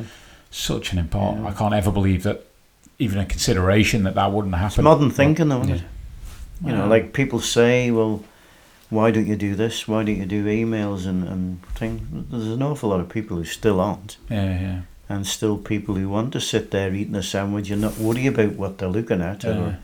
Well, I just do both. see the bikes. I'd like to past. think of more from the you know the internet era, I guess, right on the edge of it. But uh, I like you know I've been to the races the last few years, and it'll be the radio and the and it'll be the radio stream through the phone and and watching it as well on on on the thing. But the main thing's the radio. I, Yeah. I've been to watch the race, and if if I turned up to my often I like to a place where it's quiet, as in not people, as in people quiet, and uh, that radio's like the just part of this. Mm. Link. Yeah, yeah, yeah. Just sat sat on the edge listening to the stories like this as well before the race, talking about history or talking about the up and coming race. So you know, that's that's you talking earlier about the excitement of building up to the race. That's as much of the enjoyment as the race itself. Fair comment, yeah. And when you think about what all used to happen, and I relate going round the bins, and you get blank looks, like you know, and then there's a simple reason for it, isn't it? Uh, met the accountant for the Rob Vine Fund, or the Hoggies do, and she lived in Finch Road, and she could never understand when I mentioned about bikes going past her house. When they used to get the Grand Prix, they used to put them in a garage at Farragher's Nations or Milcrease as it was in Westmoreland Road, and then they used to run them across along the down uh, Hill Street, across Hill Street, down Finch Road, onto the promenade, up Summer Hill, to the grandstand. One very simple reason that was done: they were all running on castor-based oil, and the oil had to be hot before they could race, and that was a good way of Right. ensuring that doesn't happen now. You've got radiators and fans, and Yeah, you can warm a bike up standing still. But if you if you tried to warm a, an air cooled seven R or G fifty or a Manx Norton up, the blooming thing would overheat. yeah, right, But if you had it going through air and the oil was getting hot, it served both purposes. right. But in TT week, they weighed them in in a tent, and then they dragged them out the morning of the race, and they put aluminium dustbins all the way from the start and finish back down to Governor's Bridge, All right. and they rode one side or the other side of the bins All right. Okay. down to Governor's Bridge and back. Sidecars, MV Agustas, Guzzies, no Oh. matter what it was. Right, that's okay. how they did it. So that. when you say round the bins, and then you explain it to somebody, Yeah, yeah, it's yeah. simple. yeah, But they don't know what it what it is in the initial play uh, thing. Like when you when you're talking about it. So, so moving on to the maybe it's going back to the to the decades. I say one of the my era really the nineties to two thousands, sort of early in the nineties. Hizzy and Foggy's a big thing that you know TT fans and, and, and the racing and the, the race where Foggy broke that record on the last lap while his bike was falling apart, and uh, Hizzy Hizzy winning the race. Uh, I remember my dad telling me a story of he used to go to Rhencullen and watch it. Rhencullen one, I guess, as it's known and they'd be sat on the hedge, feet on the curb, and the guys would be landing two feet away from them at 120 mile an hour or something bonkers. Obviously, life's changed a little bit now with safety, rightly so. But yeah, just the the drama of that era and that race, and obviously two unbelievable riders as well. Many, many around that stage, but especially those two. Yeah. A few before that, John Williams, Pat Yeah. Yeah, yeah. Grant was in there. Dunlop was always about from that era onwards. Like, and they were they were quick as well. Was Grant as well. Did you say Grant? Yeah, Grant. Yeah. Yeah, yeah. Pat Hennen was the first man to lap it under twenty minutes. Right. Yeah, Okay. there's, a, there's a lovely quiz question if you if you threw it at somebody about who was the the first to lap it under 20 minutes in the TT and who was the first to lap it under 20 minutes in the Grand Prix. Right. Okay. There's a big gap I- between the years. I'd only say the Grand Prix. The only real name that jumps out that made I, n- I never watched that much of the Grand Prix to be honest. ma- Mainly it was probably never off work, but Ho- I remember Hog being And was it Hogg? Yeah, Yeah, Phil yeah, Hogg. yeah, Yeah. Pat Hennen was the first man to do under. Grant put a faster lap in later in the race, but Hennen fell off at uh, Bishopscourt. Right. Was badly badly injured. I was going to say it's not, it's not a good place to have a He'd set the first sub 20 lap, and then Grant got the lap record later, but it was kind of due to the demise of Pat Hennen. Right, right. But Phil Hogg, there's a good story about that too. Like he just took everybody by surprise, and Well, you jump into commentary points and he'd gone through, hadn't he'd he? gone through, yeah, Yeah. And we didn't have talkback, so you couldn't tell Peter Kneale, Right. hey, hang on a bit, uh, there's a bike round the veranda, hand over to us now. Yeah, right. Couldn't do that, Yeah, and he went through, and then he was up and gone, and then another local. He had a spill down Cronk-ny-Mona. f- That was one of Yeah, his big spills. only went yeah. over the second second lap. Yeah, He did the under 20 minutes and then was on the second lap. But uh, Big H, Paul Hunt, won that one. 88, Oh, really? 88 Right. senior. right. And uh, he must have been wondering what had happened to him. Like he was getting, he said he was getting aboard second minus whatever it was, like bloody 10, 14 seconds. Yeah, He said, "Oh, he must be bloody wrong. It can't can't be that yeah, difference." far. Yeah, And then he realised it was Phil, because Phil started at two and Paul was eight, right. so he was always going to be behind him. But then he realised it must have been him, and then he just disappeared, and he got aboard with one plus twenty on it or something yeah, like that right. Yeah, yeah. from the second fella. Right. So it was, uh, yeah, those those are parts and parcels of uh, little Yeah. snippets as well. Yeah. And more recently, I touched on earlier, so moving into like the 2000s, foot, you know, obviously TT got cancelled in. Uh, and I suppose again, look, looking at what's going on with the virus going around at the moment, but foot and mouth was back then was a problem, and it was called off. What time of year, time of year was that called? I mean, looking at timescales now, we're in, we're recording this mid March, when a decision, if a decision needs to be made. But foot and mouth, how how long before the event was that called?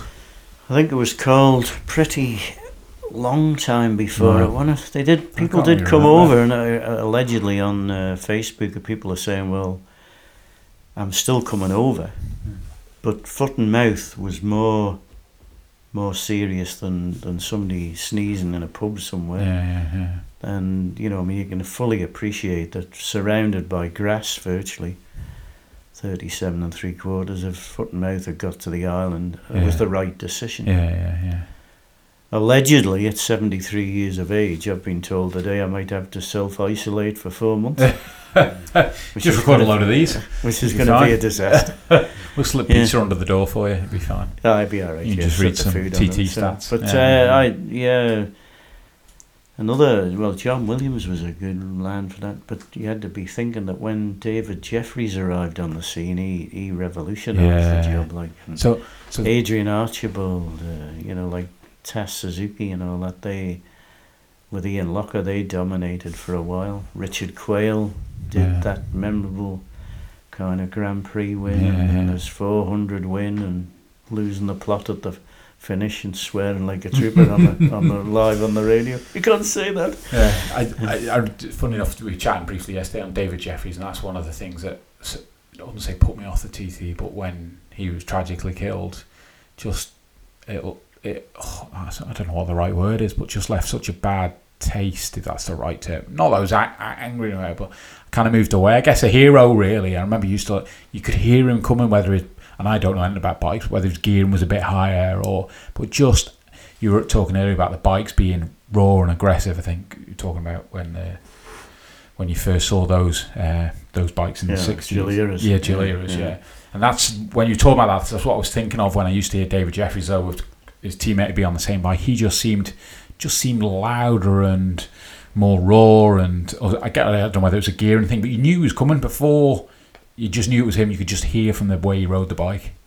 And he was that type of person off it as well. Yeah, yeah, yeah, yeah. You know, the, the true Yorkshire grit and lager drinking Yeah, and yeah, stuff yeah, like that. And uh, I suppose he kind of associated with an awful lot of people. Yeah, maybe maybe when you when you're talking yeah maybe Hailwood was shy Agostini certainly wasn't shy then you came up probably the shyest person you could ever wish to meet would be Joey Dunlop yeah, and he he he didn't tolerate anybody really. He just went his own way, and he he did what he had to do. Yeah. And uh, yeah, then you came up from that kind of icon, and then you had Hislop in between as well. Uh, you know, a Scotchman who was ultra quick and foggy, and then you were just going through, and, and, and then along came David Jeffries and would have dominated for years Yeah, probably. Yeah, yeah. You know, just the back way, at some of the footage now of him on there. And then others come through.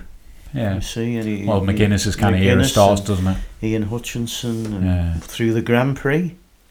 You know, I mean, it's always a, a bone of contention with me about all the publicity that uh, the the TT and the classic TT gets, and the Manx Grand Prix uh, are going heading for a hundred years, and they've bred all these people. Yeah, yeah, You yeah. know, that yeah. magic race with Robert Dunlop, Ian Lougher, and Steve Hislop first, second, and third. You know, that'll be it. Yeah, yeah. The uh, well, more modern then, I suppose. Well, I suppose maybe just go back to McGuinness then. Your memories of him early on the, bu- you know, seeing him because again, I sometimes when I go watch the TT now, I don't see too much of it, but you might see newcomers and you can just tell that they have. I mean, they've all got pedigree. Don't get me wrong, but you can just tell from the styles and the way they ride that they've got, you know, I wouldn't say That- stand out from the crowd because I don't want to disrespect anyone else that's doing it, but you can. Did you see that when you first saw McGuinness racing? Not really, no, because he, he he was learning his trade, and uh, he didn't have much at the start. Really, it's only when he got involved with the Works Hondas, really, to be fair, that he, he, think we had the Vi- Vimto Vimto, kinda? yeah, the Yeah. Vimto Honda. I think that gave him his first win, and then he had a six hundred win, and started winning the senior TTs because he had the like the Fireblade, Yeah, and then the developed Fireblade was just TAS and the Suzuki put up a good fight with them, and then now it's BMWs that are up there amongst Yeah. it. So it's all developed in with riders and and, and bikes as, Yeah. as well to go through. Yeah, I mean, Mc- Jo- I'm- he's he was he's a good lad, like, 'cause he's uh, he appreciates what you do. yeah, He paid me the great privilege of coming over for the Grand Prix to do a lap on the new bike, the, the latest Fireblade. And they just said, I'll just do a demonstration lap. And we were off air at uh, Ramsey Hairpin because no racing going on, but he was just doing this lap. And he wasn't hanging about. And he came up, and the next thing he's changing down, and then he gets and he parks it alongside the commentary Right. box, gets the hat off, and comes in. How you doing? And I said, I've, I've always wondered what it's like from here, like Uh-huh. what you see. So will you tell me what you're thinking? Yeah. And then we had, uh, I got through to the grandstand and said, hey, John McGuinness has stopped here. And she said, oh, I'll put you up live, like, so you can go out on the, on the radio. So that's what we did, and we had a little natter with him. Right. And he'll always acknowledge you. yeah, right. You know, he'll always give you a, a nod. Yeah, And yeah. One advantage I have had uh, as we come to an end of uh, about it all Yeah. I suppose it would be that in the early days when you were just doing the Grand Prix, uh, I learnt more from just being somebody that they didn't know. I was only a voice. I have to say that I'm a little bit more known now and probably wouldn't get away with it. But when we did get involved kind of full time from two, well, we did 2007, which was a wonderful thing to do, like, but TT commentary, they decided we want it as it is. We're quite happy with it. And you don't get vastly paid, but you get a nice little holiday out of it, and uh, quite happy to do it. But at the same time, it's gradually edged away that I haven't got any cover now. You know, people do know Yeah, face- yeah, the yeah, face behind the voice. Yeah, yeah. And as you said the other Well- day, it was funny when you used to ring up at Manx at uh, Manx Glass and Glazing. Uh, can you put you through to the salesman, please? Yeah, I think. Oh, you say you're doing all right? Yeah. What, what's what's your problem? Uh, and then they would go quiet, yeah, yeah. And that they would they would say, "Oh, I'm uh, I'm I'm after an appointment for windows and, and a conservatory and stuff." Where have I heard your voice Yeah, yeah, before? yeah, yeah. And I'd say, oh, well, you might have heard it on the radio. Oh, Christ, bloody hell. that was yeah. it, like. And That's then, what I was saying when I was, for the people listening when, when I rang yesterday, having heard your voice for so many years, yeah. to then kind of yeah, hear it down the phone. It's it's yeah peculiar. I was like yeah yeah. Yeah, well, it's the only one I've got, and uh, I don't know what's happening this year. Genuinely, I No. don't think. uh, Well, there is a TT. There's a strong possibility that uh, others might be doing it. All right, so that was, I've kind of got three questions just to finish up, and that Yeah. was one of them. How long do you envisage carrying that on for? Well, I have said I'd, I'm going to pack in next year. Right. I mean, it's like everything else. Um, you've got to have experience to do the job properly. If you listen to me in the early days, I was rubbish. Don't worry, we're like that on this podcast, so we understand. Uh, you know, I mean, others have been the same. They just It takes time to learn. yeah, it takes craft. time, and you Yeah. can't you can't do anything but do it live. So what you say live goes out to the world, and yeah, seventy three. I've done me bit. Is there Well, anyone sh- been over the last few years shadowing you and kind of? No, well, this is the problem. Uh, no matter if for any reason there is a change in broadcasters, they'll have had to have submitted who they're going to use, and it will be interesting to see that. Yeah, yeah. Whether it's the We don't like change here, boy. I don't like change. I don't like change. Yeah, that's. but that's it. You, you, you will. Uh, yeah, I would have to say, I'd being big-headed as I am, not uh, that you you might be missed Yeah, for sure. for your stories yeah, yeah. for the simple reason we've lived it, so we can talk yeah, about yeah, it. yeah. I often think uh, when you see the lineup for the television through whichever it is, Greenlight or in the past, North One, they got shut of the best fella. I love listening to Jamie Whitham, Mm. but I don't feel as though uh, the kind of contribution that others make is as good. yeah. And bear in mind, no matter how critical you are of the commentary, the commentary that you hear is live on the race. Yeah, yeah. You know full well that when they do those highlights on the telly, they're dubbing over what they already know. Yeah, oh yeah, for sure. Yeah. So it's always frustrating when you've mentioned something mechanical that they will then say, "Oh, that doesn't sound too good. I think he's got a bit of gearbox trouble there, Yeah, like and all that." They've heard that Yeah. a couple of hours earlier in the day, yeah. and then they pick your brains because Parrish, Plater, they all walk around with the little Manx radio earpieces in, and they're thinking. And Cameron Donald is the latest, yeah, yeah, yeah. But you've got to have a certain Oh, to be You've able got to, to have you've got to have an, a, a confidence in your own ability, and you've also got to be knowledgeable, for obvious reasons, and then you've got to transmit the the the enthusiasm for the race, as if you're watching it from Quarterbridge. Yeah. And another thing that comes through is describing of the riders as they come. You know, had a Stella Maris Yeah. and, and through the box down yeah, the round the hairpin you and, know, and the- yeah, missing a gear and, and, and ripping a ra- visor off. And people will say to you quite kind not trying to bull you up like, but they're saying, I could almost picture, I could picture that. Yeah, yeah, yeah. So transmitting via uh, vocals thing is. You paint the picture for people paint who aren't there. picture Yeah, it. yeah. And I know, you know, I know that view down the road there. I suppose if you don't live on the island, you might not, but you know the view. But you describe sort of the shadows of the trees Yeah, coming yeah. through through out, out of the light into the dark. Yeah. Uh, you know, the just the damp spots. You know, and often comments yeah, yeah. and that type of thing. It, Yeah. it does absolutely paint a picture. Yeah. Yeah. So, two other quick questions then. Favorite ever race? Have to name one, just one. There's a few that I've commentated, and I think that Just Hickman Harrison battle Right.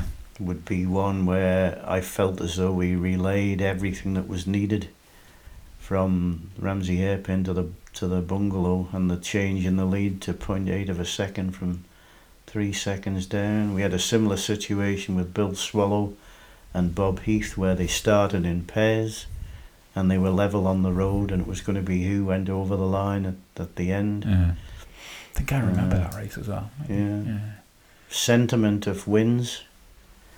Uh, again, you know the Jackson family being involved Yeah. with them, and when when you get the the the thing of knowing them from '74, and then you get the the opportunity to commentate on his '86 win. sadly no longer with us and still think of the lad. But Yeah. yeah, it's just that's the way it is. Yeah, yeah. I did have one more question, but it's kind of a a, a, neg- a negative type of question, which I don't want to ask. It's because we've had a great chat and it's been really interesting. so uh, I appreciate you coming down. I've been on a long time. I'm sure we could chat for an, another twenty thousand hours. But uh, Yeah. that was two and a half hours that just go in a blink of an eye. Was it two Yeah, and a half? We sat here and So talked without without notes. Yeah, yeah. Two and a half hours. So thank you. It's it's Yeah. appreciated coming down and obviously taking a bit of time and hopefully you know I'm sure TT fans will love listening to you as much as I do. And I mean there's Not way in bigger one fans. go, I wouldn't have thought. no, they will. They will. They'll be fine. So I appreciate your Yeah. time, Roy. Thank you. Yeah, no, what what our final finale thing is when we always hand back from Ramsey and we say, and it's the same when we hand back from here, and now we hand you back to the grandstand. Yeah. Thank you. Cheers. Do you want to tidy up, Matt? Yep. Um, so wherever you're listening to us today, please like, subscribe, share, and leave those five stars reviews. Pretty please. Social media, we're the M Word Podcast on Facebook, Twitter, Manx Sports Pod, and on Insta, the M Word IOM. Cheers, Matt.